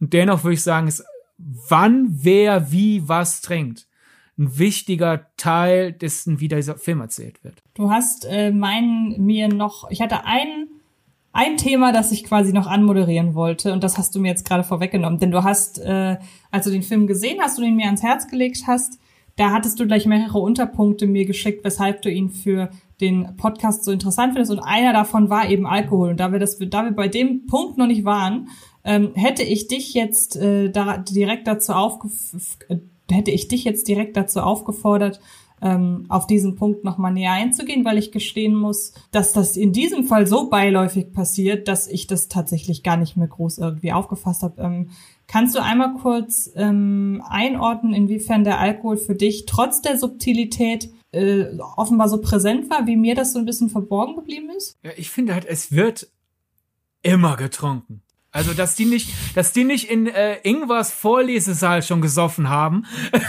ist, ist schon eine Riesenleistung. Es wird dauernd getrunken und auch aus den verschiedensten Vorwinden oh, wie schön, wir sind, wir sehen uns so, wir sehen uns endlich mal wieder so jung, kommen wir nicht mehr zusammen, lass trinken, einfach weil gemeinsames Abendessen. Oh, es gibt was zu feiern, also müssen wir trinken. Oh, ich bin wütend, also muss ich trinken, um, den, um die Wut zu verarbeiten. Oh, ich bin traurig, also muss ich trinken, weil ich traurig bin. Es ist, es ist voll, wenn Leute mal eine Emotion haben in diesem Film, wird nicht drüber gesprochen oder sie irgendwie auserlebt, sondern Ah, Anlass, um zu trinken. Äh, jemand ist traurig, weil was Schlimmes passiert ist. Oh, darauf jetzt erstmal ein Schnaps. Jemand ist wütend. Oh, darauf jetzt erstmal, weiß nicht mehr, was da getrunken wurde. Äh, oh, ich habe gerade sehr viel gegessen. Darauf jetzt erstmal zur Verdauung ein Kräuterschnaps. Ne? Oh, Jubiläum von irgendetwas, großes Bierfest. Es ist dauernd wird gesoffen und es ist jemand fühlt sich einsam. Ach Gott, darauf jetzt erstmal was trinken. Es ist egal was, es passiert etwas, es muss gesoffen werden, weil, und da sind wir wieder dann so bei diese, der Film gibt dir nicht leichten Antworten, ist das um halt irgendwie die, die, die, dieses, diese Einsamkeit in dem Dorf irgendwie äh, angenehm zu machen oder ist halt aufgrund dessen, dass alle im Dorf leben und es keine Möglichkeiten gibt, das groß irgendwie zu es, es schadet ja insofern nicht, als dass die ja eh alle zu Fuß unterwegs sind. Also es muss ja niemand aufs Fahren achten oder so. Ist es, weil so wenig passiert, ist ja egal, wenn wir besoffen sind, denn äh, äh, das stört bei der Arbeit nicht oder sonst was. Also, oder sind die alle emotional so kaputt? Oder ist es einfach Gesellschaftsbild. Einfach so ein Motto, okay, ja, wir könnten den Film auch komplett ohne Alkohol erzählen, aber dann fühlt er sich nicht echt an. Ist es halt einfach, ist es Abbilden der Realität in diesem Film, dass dauernd gesoffen wird. Dadurch fühlt er sich so echt an. Ich würde auf jeden Fall sagen Letzteres und das könnte auch so ein bisschen erklären, weshalb mich das gar nicht, mir das gar nicht so aufgefallen ist, weil ich in meinem erweiterten Familienkreis oder durch meine Familienverhältnisse und meine erweiterten Familienverhältnisse eigentlich auch jemand bin, der in einem jetzt nicht äh, Alkoholiker äh, äh, Umfeld aufgewachsen ist, aber schon mit in, in einem familiären und bekannten Umfeld, in dem auch ganz regulär normal auch zu rund um die Uhr eigentlich zu Alkohol gegriffen wurde. Ich, keiner in meiner Familie oder im Freundesbekanntenkreis ähm, hat irgendwie ein gezieltes Alkoholproblem, aber dass äh, halt einfach Alkohol als selbstverständlich wahrgenommen wird, insbesondere halt sowas wie Bier oder so. Jetzt, wir reden gar nicht von den harten Schnäpsen, sondern halt ähm, wirklich sowas wie Bier oder so. In so einem Umfeld bin ich halt auch aufgewachsen. Weiß nicht, ob das auch dazu beiträgt, dass ich ja überhaupt nicht trinke. Keine Ahnung. Vielleicht hat mein Unterbewusstsein das irgendwie anders verarbeitet. Aber deshalb ist mir das, glaube ich, nicht aufgefallen, weil die Situation, in denen Alkohol getrunken wird, das hast du ja gerade aufgezählt, das sind so Sachen, ja, irgendwie finde ich fast normal, dass man da trinkt. Und das ist irgendwie gerade eine erschütternde Erkenntnis. Vor allem, es ist ja an sich im Einzelnen ja nicht verwerflich. Ach, man ist auf einer Feier und wenn man vernünftig mit Alkohol umgehen kann, lasst ihr auch gern was trinken. Ach, du bist gerade wütend und da, äh, das, das ist ja quasi dann jetzt hier klein Mini-PS an unserer äh, Film gesoffen. Wie hieß unsere Folge über Alkohol? Ich weiß es nicht mehr. Aber das ist dann quasi ein PS dazu. Es gibt ja Filme, die gern ja auch Alkoholkonsum als äh, Abkürzung nutzen, um zu zeigen, dass da eine Figur gerade auf ihr Leben nicht klarkommt. Sondern macht, ach, guck mal, da ist jemand traurig und als erstes wird getrunken. Das ist unverantwortungslos. Aber würde ich nicht zwingen zu sagen, weil es gibt ja auch Situationen, wo man jetzt sagen wir mal, dein, dein Kopf kreist und du willst dich auf irgendwas konzentrieren, damit du dann wenigstens Zeit hast, die Emotionen unterbewusst zu verarbeiten. Und wenn du halt nicht, keine Ahnung, wenn du nicht die Möglichkeiten hast, was weiß ich, alles an aufwendigen, teuren Ablenkungen zu haben, wenn du ja vernünftig mit Alkohol umgehst und den gut genießt, sagen wir mal so nimmst dann halt einen teureren Whisky oder einen besseren Wein, dann konzentrierst du dich ja darauf, weil du willst das ja genießen. So nach Motto, es ist giftig für mich, es hat mich, hat mich viel gekostet, es hat intensiven Geschmack. Wenn ich jetzt das Glas konzentriert trinke, wenn ich mich quasi zwinge, ich genieße das jetzt in Ruhe, dann habe ich ja auch Zeit, die Gedanken zu sortieren, bla bla bla bla. Alles für sich einzeln betrachtet ist da nichts Verwerfliches, aber in der Menge, in denen das in diesem Film passiert. Und ich würde auch sagen, dass es nicht einfach so beiläufig so hoch, wir haben aus Versehen einen Film gemacht, um die Leute die ganze Zeit saufen, weil wir uns an der deutschen Realität ab, äh, sondern weil ich schon, es gibt immer wieder einzelne Sequenzen, wo auch betont es vorkommt. Man hätte die Sequenz auch eine Minute später oder eine Minute früher enden können. Äh, aber man hat sich immer wieder entschieden, dieses drin zu lassen. Einfach, äh, Ingwer kommt ins Wohnzimmer, das früher die Kneipe war, und Vater holt ein Pinchen raus und holt eine Flasche raus, trinkt und dann fängt das Gespräch an. Man hätte ja auch einfach die Szene mit dem Gespräch beginnen können. Oder wenn sie halt diesen, diesen Eis-Ess-Ausflug machen, da wird auch nochmal betont, dass man ja jetzt auch noch was trinken will. Also es ist schon sehr bewusst drin. Und ich würde sagen, wir können uns, glaube ich, dann jetzt einigen, es ist teilweise drin für den Realismus des Ganzen. Aber ich glaube, da, da kann man noch viel mehr rausziehen aus dieser Menge des, des Alkoholkonsums. Und vor allem auch da wieder halt dadurch, dass ja keiner der Figuren, wir sehen jedenfalls keine konkreten Alkoholismus Nebenwirkungen. Wir sehen jetzt keinen mit einem heftigen Kater. Wir sehen erst recht nicht, dass irgendjemand an vergifteter Leber oder so stirbt. Daher, es ist ja nicht als Plotmotor drin, damit dann gleich was Tragisches passieren kann. Aber ich würde schon sagen, je länger ich drüber nachdenke, desto mehr schwebt es da schon irgendwie so als was unausgesprochen Unschönes mit drin im Film. Hinzu kommt, dass die Leute ja auch alle teilweise schon sehr alt sind. Ne? Also da hat sich ja offenbar keiner als junge Person irgendwie zu Tode gesoffen, ja. sondern und das ist ja auch so, habe ich so ein bisschen das Gefühl, so in der Allgemeinheit ist es, ist es irgendwie angesehener oder normaler, dass man als wirklich schon Person älteren Semesters, jetzt wirklich so in Rentenalter, da ist es eigentlich schon fast egal, ob man ein Glas Alkohol in der Hand hat. So, da ist es auch egal, wie viel Uhr es ist. So, alte Leute können trinken, wann sie wollen. So ungefähr. Diesen Eindruck habe ich einfach manchmal. Und vielleicht ist es auch wirklich ein bisschen die Alternativlosigkeit, weil was machst du in diesem Dorf? Da ist das ganze Entertainment-Programm war da sehr lange die Kneipe, sonst ist da nichts. Und heute wird halt in der Kneipe, die außerdem im Elternhaus ist, äh, gibt's da noch diese Line-Dancing Veranstaltungen oder Square Dance. Das sind deine Optionen. Du kannst saufen oder halt äh, im US-Kitsch tanzen. Genau. Das stimmt. Hast du dir dazu Gedanken gemacht? Ist, wie, wie kam das bei dir rüber, dass da eine Figur, die lebt ja für Amerika? Oder das Bild ja, von Amerika?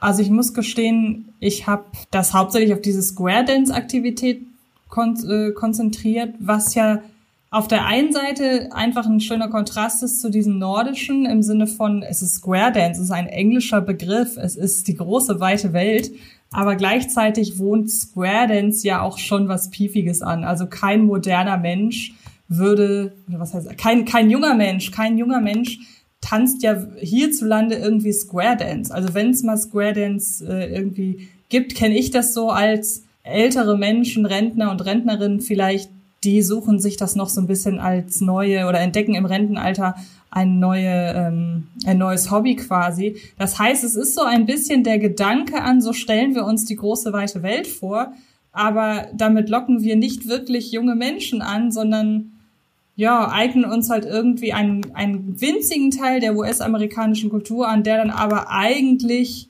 schon wieder sehr, sehr gut in diese Dorfgesellschaft passt. Also das war so ein bisschen mein Gedanke dazu. Ja, mein du würdest normalerweise, wo es mehr Alternativen gibt, nicht erwarten, dass da junge Menschen gehen. Aber da sind ja auch wirklich ein paar jüngere Leute mit bei in dieser Square Dance Gruppe. Womit wir wieder ein bisschen auf dann die Alternativlosigkeit zeigen. So, weiß ich nicht. In einer Großstadt würde ich mal behaupten, wäre jetzt der, der Square Dance Unterricht nicht der heiße Jugendtreff. Aber in diesem Dorf halt so, ja, was soll ich denn sonst machen? Egal, ich habe mhm. Square Dance. Aber du hast schon erwähnt, dieses große Freiheit Ding und ich glaube, da ist es dann für mich auch wieder ein bisschen dann dieses Spezifiz oder verallgemeinern und dadurch mehr Bedeutung reinlegen und mehr Angebot geben, wo man sich wiedererkennen könnte durch etwas sehr Spezifisches. Denn ich würde sagen, dieser Kumpel halt von Ingwer, der halt da der große Ami-Fan ist, der ja da diesen Saal mit wer weiß wie vielen US-Flaggen, also Michael Bay würde in dem Saal vor Glück äh, explodieren, wie viele US-Flaggen da sind und dann sind diese Büffelköpfe und was weiß ich da alles. Und ich glaube auch ein Poster von der Freiheitsstatue, was ja total mit Square Dance zu tun hat, weil New York und tiefster Süden ist ja direkt nebeneinander in den USA obwohl es gleichzeitig als große Freiheit und Land der tausend Möglichkeiten abgestempelt wird. Es ist riesig, aber nein, in unserer Vorstellung ist es auch kompakt, alles am selben Ort. Der Kerl von der Demografie her passt er für mich auch genau da rein. Er ist genau das Alter, in dem es möglich ist, Amerika so abzufeiern. Weil wäre der jetzt eine Spur älter, dann wäre der, glaube ich, zum Beispiel irgendwas Eltern oder Großeltern, je nachdem, wie man es sehen will, die würden, die, die gehen da ja nicht drauf ab, weil da ist es so dieses, das ist so diese Generation, ja, diese imperialistischen Amis, die äh, uns Deutschen ihre Werte aufdrücken wollen, bin ich skeptisch. So die Generation, die sich über, auch sogar in Deutschland, geschweige erst recht in Frankreich, ja 1992 noch aufgeregt hat, dass äh, hier ein Disney Park in Europa öffnet wird. Da fliegen die Amis ja quasi rein und bombardieren uns mit ihrer Kultur. Was soll das? So, älter kann er nicht sein, damit er Amerikas abfeiert. Viel viel jünger definitiv nicht, weil dann wäre es eher so dieses Jahr Amerika, diese gescheiterte Bananenrepublik mit super PR-Maschine. So Amerika, die Illusion tausender Möglichkeiten. Der amerikanische Traum ist nicht nur tot, er hat nie existiert. Du könntest ja auch da nicht wirklich so sehr diesen Amerika-Stil aber der ist genau in, die, in dieser, genau in dieser Zwischenwelt dieses, als Amerika so, wow, Jeans, Walkmans, ähm, Hast du gehört, dort isst man Kuchen, die so aus kleinen Näpfen kommen. So dieses Wow. Und der zieht das jetzt halt auch, obwohl das die Zeit vorbei ist, wo Amerika Kitsch cool ist. Der zieht das jetzt immer noch weiter durch, weil der hat seine Linie gefunden, der Kumpel da von, von Ingwer. Der zieht das jetzt durch, weil was soll er sonst machen? Das war so für mich dieses ganze Amerika-Element. Ich fand das super, weil das sind zweieinhalb, drei Szenen oder so, wo das vorkommt. Und ich bild mir ein, das alles da rausziehen zu können. Ja, klingt auf jeden Fall nachvollziehbar. Weil ich habe da jetzt gar nicht, bei mir war das nicht so sehr in der Aufmerksamkeit drin, aber das, was du dir gedacht hast, klingt schlüssig in meiner, aus meiner Perspektive. Weil das sind wir halt auch wieder, wie, wie schnell Dinge sich wandeln können. Ne? und es geht ja auch um den Wandel des Dorfes, Schrägstrich Zerfall des Dorfes. Ich glaube, das ist der eine Sache, wo ja doch ein bisschen Wertung ist. So früher war nicht schön, aber wenigstens war da was, teilweise. Und jetzt ist ja wirklich gar nichts mehr. Aber andererseits ist dann wenigstens auch so diese Verlogenheit des Dorfes weg, weil wo nichts ist, kann nichts verlogen sein. Das kann ich auf jeden Fall soweit alles nachvollziehen. Ähm, bevor wir dann jetzt so langsam in die Abmoderation geleiten, würde ich dir ganz gern unter einer Spoilerwarnung noch eine Frage stellen. Deshalb jetzt kommt ein massiver Spoiler zur Mittagsstunde. Und ähm, wer den Film noch nicht gesehen hat, beziehungsweise ihn noch sehen möchte und aber den folgenden Spoiler nicht wissen möchte, der möge jetzt wegschalten und wir wünschen euch an dieser Stelle schon mal ganz viel Spaß im Kino. Oder eher viel Genuss. Spaß ist, glaube ich. Genau, viel Genuss im Kino. Was ich gerne von dir wissen würde, wäre, wie fest du das Verschwinden von Ingwas Mutter auf. Denn ähm, es gibt ja diesen Moment, in dem Ingwas Mutter halt verschwindet und sie wird ja nicht gefunden. Würdest du, also wie fest du das auf? Wie hast du es interpretiert? Ist sie weggelaufen? Ist ihr was passiert? Ähm, wo ist sie? Was glaubst du? Zur Einordnung, dass damit ist jetzt nicht die Mutter im Sinne von Ziehmutter gemeint, sondern wirklich die Muttermutter. Genau. äh, ich habe mir da. Beziehungsweise ist es überhaupt wichtig? Das kann man ja auch noch da. Ja, einfach nur damit jetzt Leute, die den Film noch sehen wollen, aber trotzdem jetzt den Spoiler äh, sich anhören, nicht denken, wir reden jetzt von der Frau, die Ingwer in der Jetzt-Zeitebene pflegt. Mhm. Ja? Damit Leute nicht im Kino denken, hä, die ist doch gar nicht verschwunden. äh, ich habe mir da keine großen Gedanken drum gemacht, weil für mich ging es halt darum, dass sie verschwunden ist. Mir ging es jetzt weniger um das Warum. Womit wir halt wieder bei der Zeichnung sind. So dieses, es, Ingwer hatte schöne Zeiten dort und man hat sich ja, und da sind wir wieder bei diesem, diesem Unklaren. Ich finde, man hat sich ja in dem Dorf besser um Ingwers Mutter gekümmert, als ich befürchtet habe, mhm. während der Rückblenden. Aber man hat sich ja nicht so gut um sie gekümmert, wie sie es verdient gehabt hätte. Ne? Und da sind wir dann, da sind wir dann wieder bei einer der, einem der Momente, wo der Film schon eine klare Antwort gibt. Du hast ja gesagt, dieses Abholzen da ist ja neutral. Ich würde sagen, nee, das ist schon negativ. Mhm. Da ist das also pro Dorf.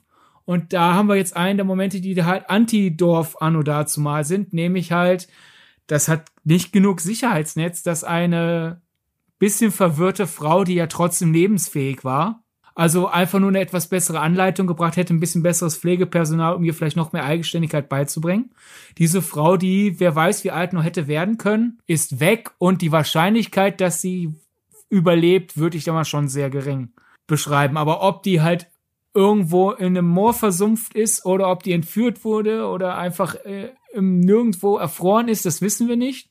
Und damit sehen wir ja einfach, wie abgeschieden und wie uninformativ da alles war, wie wenig äh, Sicherheitsnetze es gab, dass da eine Frau einfach so weg sein kann. Ja, spannend finde ich an dieser Beobachtung vor allem, dass sie ja keiner gefunden hat und dieses Dorf sehr, sehr klein ist und ähm, sie ja so vom Zustand her also ich finde, es wird nicht so hundertprozentig deutlich während des Films, was denn nun eigentlich mit ihr ist. Also sie scheint schon irgendwie geistig zurückgeblieben zu sein, aber jetzt auch nicht so, dass man es irgendwie speziell an gewissen Dingen oder an gewissen Krankheitsbildern, die andere äh, geistige Beeinträchtigungen mit sich bringen, festmachen könnte, sondern das ist einfach so dieses Gefühl, dieser Gesamteindruck, ähm, aber der einem vermittelt, so weit könnte sie eigentlich nicht gekommen sein und daher wundert mich, dass man sie nicht gefunden hat. Ich möchte jetzt nicht so weit gehen zu sagen, dass es ein Indiz dafür ist, dass irgendjemand aus dem Dorf irgendwas mit ihr gemacht haben muss. Um Gottes Willen, soweit würde ich jetzt nicht gehen.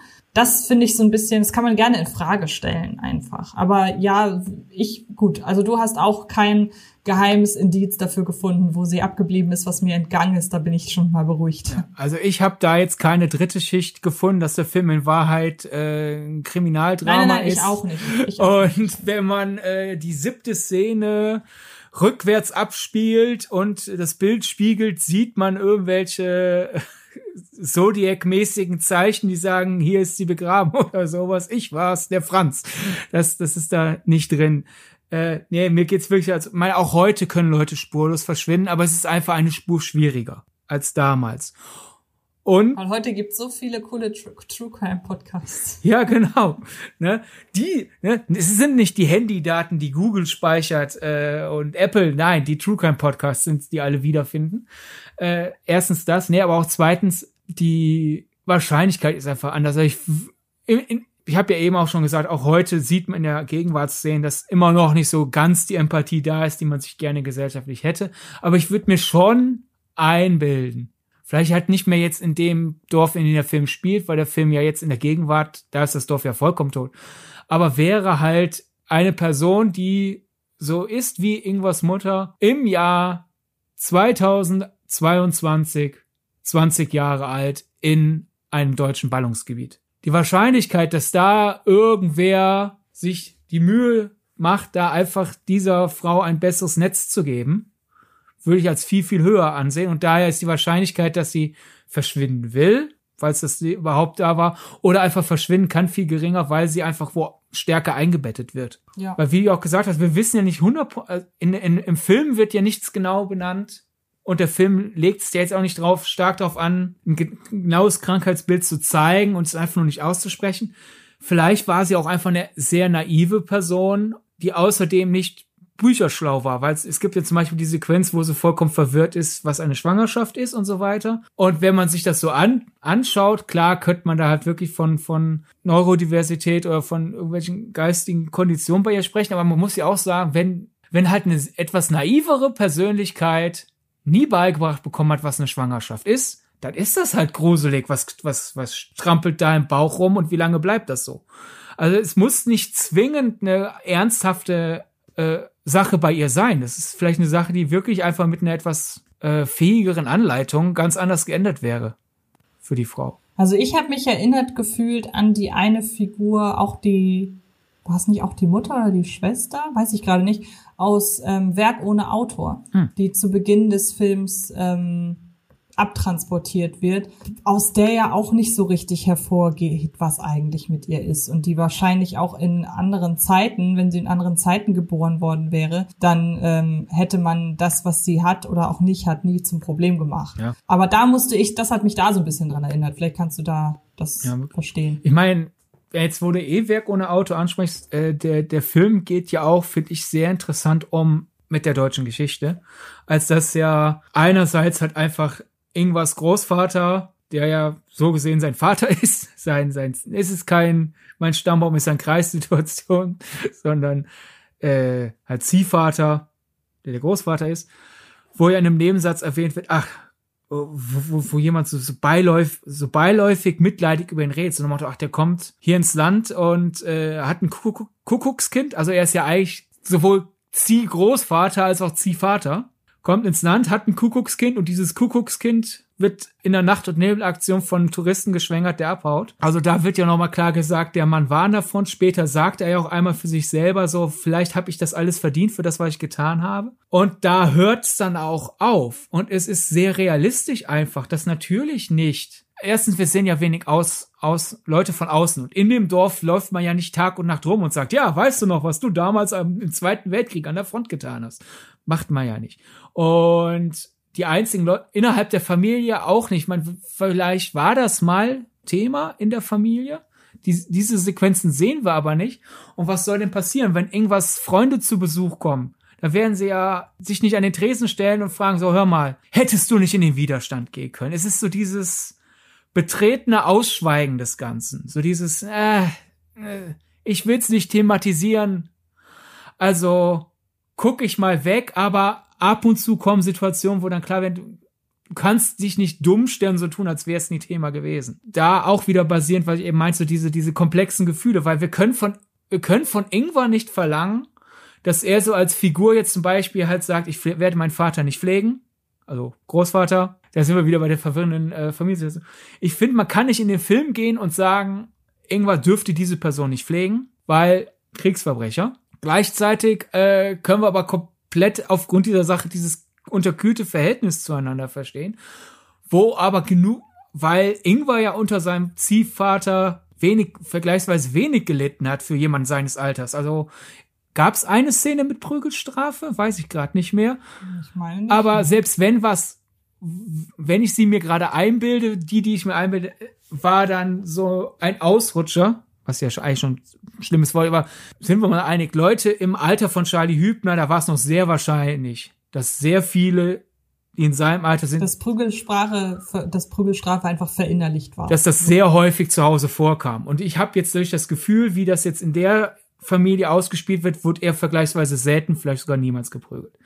Und daher ist das so dieses Jahr. Ich, ich hätte es schlimmer haben können. Also kann irgendwas auf persönlicher Ebene nicht übers Herz bringen, diesen Menschen komplett zu verteufeln, obwohl er unaussprechliche Dinge getan hat. Und daher kommt, kommen wir halt so in dieses, diesen, diesen Matsch, dieses Wattmeer der, der komplexen Gefühle, wo es keine klaren Antworten gibt. Weil was willst du machen? Das ist ja auch eine Frage, die in sehr vielen deutschen Familien in den Köpfen sein müsste, weil irgendwer einen Uropa oder Opa hatte oder sogar noch hat, der bei dem sich dieselben Fragen stellen. Das sind diese unbequemen äh, Fragen. Und weil der, ich finde es gerade dadurch gut, dass der Film das nur so zwei, dreimal reinstreut, statt es zu so einem Gesprächsthema zu machen. Erstens ist es dadurch realistischer und zweitens habe ich das Gefühl, dass es dadurch in den Köpfen des Publikums vielleicht besser sacken kann. Weil wenn es offen angesprochen wird, so, Vater, wir müssen da jetzt mal über deine Kriegsprobleme reden. Was hast du getan? Warum? Dann könnte man ja im Publikum einfach ausschalten. So ein Motto, ah, will ich nicht ich mache sozusagen rechtzeitig den Aus, ich betätige rechtzeitig den Ausknopf. Weil es zwei, dreimal so nebenher kurz vorbeikommt. Du kannst dich nicht schnell genug ducken vor dem Thema, wie es dich treffen kann. Mein, mein komisches Kladderadatsch verstehen kannst. Ja, gut. Das war eine sehr ausführliche Besprechung zu einem Film, den leider wahrscheinlich viel zu wenig Leute sehen werden. Ja. Aber vielleicht haben wir euch beide, äh, haben wir beide euch ja nun äh, angefixt, sich den Film anzuschauen und äh, würden uns für den Film sehr, sehr freuen, wenn er den ein oder anderen Zuschauer, die ein oder andere Zuschauerin noch mehr bekommt. Nicht wahr? Da wir ja jetzt im Spoiler-Part sind, du hast ja eingangs schon versucht, über das Ende zu reden, ohne über das Ende zu reden. Willst du deine Gefühle vielleicht noch was, jetzt wo du es ja konkret benennen kannst, was am Ende passiert, da noch erläutern? Naja, es geht halt darum, dass es geht halt darum, dass ähm, Ingvar mit der äh, mit der Prämisse kommt, so ich pflege äh, meine Eltern ein Jahr und dann fahre ich wieder nach Hause, aber kurz bevor dieses eine Jahr vorbei ist, stirbt halt der Vater. Und jeder andere Mensch oder in jedem anderen Film hätte sich der Vater jetzt oder hätte sich hätte sich Ingvar dazu entschieden, okay, wie äh, ich bleibe jetzt noch, bis auch die Mutter stirbt, weil jetzt ist sie ja komplett alleine, aber er fährt halt trotzdem. Und das finde ich ehrlich gesagt gut, weil da bleibt er bei sich und ich finde es auch überhaupt nicht äh, egoistisch zu sagen, so, und das, was ich gemacht habe, ich hab, bin meiner äh, Fürsorgepflicht nachgekommen, habe das auch gerne gemacht, aber jetzt fahre ich wieder. Und ich finde gut, dass es hier nicht als falsch verstandenes Happy End verkauft wird, dass er jetzt beschließt, okay, er bleibt trotzdem noch. Ja, und es wird ja auch, auch nicht erzählt, man hätte es ja auch so schreiben können, dass niemand stirbt. Und das genau. hätte dann auch irgendwie versöhnlich, also nach dem Motto, ah, auf den letzten so dass sie dann sozusagen nach dem Abspann irgendwann mal sterben, so, ah, jetzt versöhnt sich diese Familie komplett aus, weil die ist nicht zerstritten, wohlig ist da aber auch nichts, es ist halt wieder mal, es ist. Und die zünden ja so eine kleine Zeitbombe mit diesem, die freuen sich auf ihre Gnadenhochzeit. Mhm. Ja? Und ich habe mich dabei dann irgendwann wirklich ertappt, wie ich wirklich, obwohl der Vater wirklich kein, der ist keine Figur, die ich irgendjemand als Vater, Großvater oder sonst was wünschen würde ich habe halt trotzdem gedacht, komm, erreicht das Ziel. Mhm. Einfach, um, damit ich es erreicht habe. Dass er dann kurz vorher stirbt. Ich habe mir von schon gedacht, dass da irgendeine tragische Wende kommt, wusste aber nicht, wer von den beiden kurz vorher sterben wird. Dann hat es halt den Vater erwischt. Also, dass der Film es geschafft hat, dass ich da tatsächlich mitfieber. Für diese Figuren, für die ich nicht mitfiebern würde. Gut erzählt. Und wenn dann halt am Ende irgendwann wieder wegfährt. Es hat für mich irgendwie so, der Film bleibt sich ja bei seiner Unterkühltheit, bei seiner ich bausch nix auf, dem bleibt er ja bis zum Ende trotzdem komplett treu. Und da finde ich faszinierend, dass ich trotzdem das Ende so ein bisschen triumphal habe auffassen können, weil Ingvar da halt aus dem Dorf rausfährt. Wir haben einen der etwas größeren Kameraschwenks des Films. Es läuft ja kein Partysong oder sonst, aber ich und, und äh, Charlie Hübner bleibt auch so der Mimik des Films weiterhin treu. Aber ich bild mir ein, dass das so, so ein bisschen so jetzt wo er wieder rausfährt, fällt ihm doch so ein Stein von, vom Herzen. Irgendetwas, irgendein Knoten löst sich. So nach dem Motto, der Olle ist tot, also muss ich mir jetzt keine Gedanken mehr über meine Gefühle für ihn machen. Und Mutter ist endlich versorgt, ich fahr. Und so nacherzählt klingt es ja total zynisch, so, jo, der Alte ist tot und jetzt habe ich wieder mein altes Leben oder so. Dass es eben nicht so zynisch wirkt, sondern so komplett kleinteilig. Ja, ich kann komplett verstehen, dass du dich jetzt ein bisschen freier fühlst und du bleibst gesittet. Du fühlst, du fühlst dich einfach ein bisschen freier und das war's. Du machst da kein großes Fass auf. Ich fand das richtig schön. Ich hatte so einen Kloß im Hals einfach bei der letzten Kamerafahrt. Ja. Okay. Dann würde ich jetzt überleiten in die Abmoderation. Sehr gern. Wir würden uns, wie gesagt, sehr, sehr freuen, wenn wir euch Lust gemacht haben, euch Mittagsstunde anzuschauen. Im besten Fall läuft er bei euch um die Ecke in einem Kino. Ansonsten, er läuft deutschlandweit in den Kinos. In wie vielen, da habe ich jetzt äh, zum Zeitpunkt der Aufzeichnung keinen, keinen Überblick drüber, aber vielleicht habt ihr Glück. Und in irgendeiner Großstadt werdet ihr ihn hoffentlich auf jeden Fall erwischen. Und ähm, ansonsten freuen wir uns über eure Rückmeldungen über die sozialen Netzwerke Twitter und Instagram. Da findet ihr den offiziellen Filmgedacht-Account eben auch unter dem Namen Filmgedacht, genauso wie bei Letterboxd. Oder ihr kontaktiert uns direkt. Mich unter Antje Wessels, entweder bei Instagram oder bei Twitter und Sydney unter Sir bei Twitter oder unter Sydney Sharing bei Instagram. Bleibt uns nur noch zu sagen, einen schönen Tag, Nacht, morgen, Abend, wann auch immer ihr diesen Podcast hört. Eine schöne Mittagsstunde. Genau, darauf wollte ich hinaus. Und ähm, dann hören wir uns in der nächsten Woche wieder. Bis dahin. Bis dahin. Das war Filmgedacht, ein Podcast von Fred Carpet. Mit freundlicher Unterstützung der völlig filmfanaten Köpfe von Anche Wessels und Sidney Schering. Filmgedacht kann Film gelauscht werden. Und zwar auf allen gängigen Podcast-Plattformen.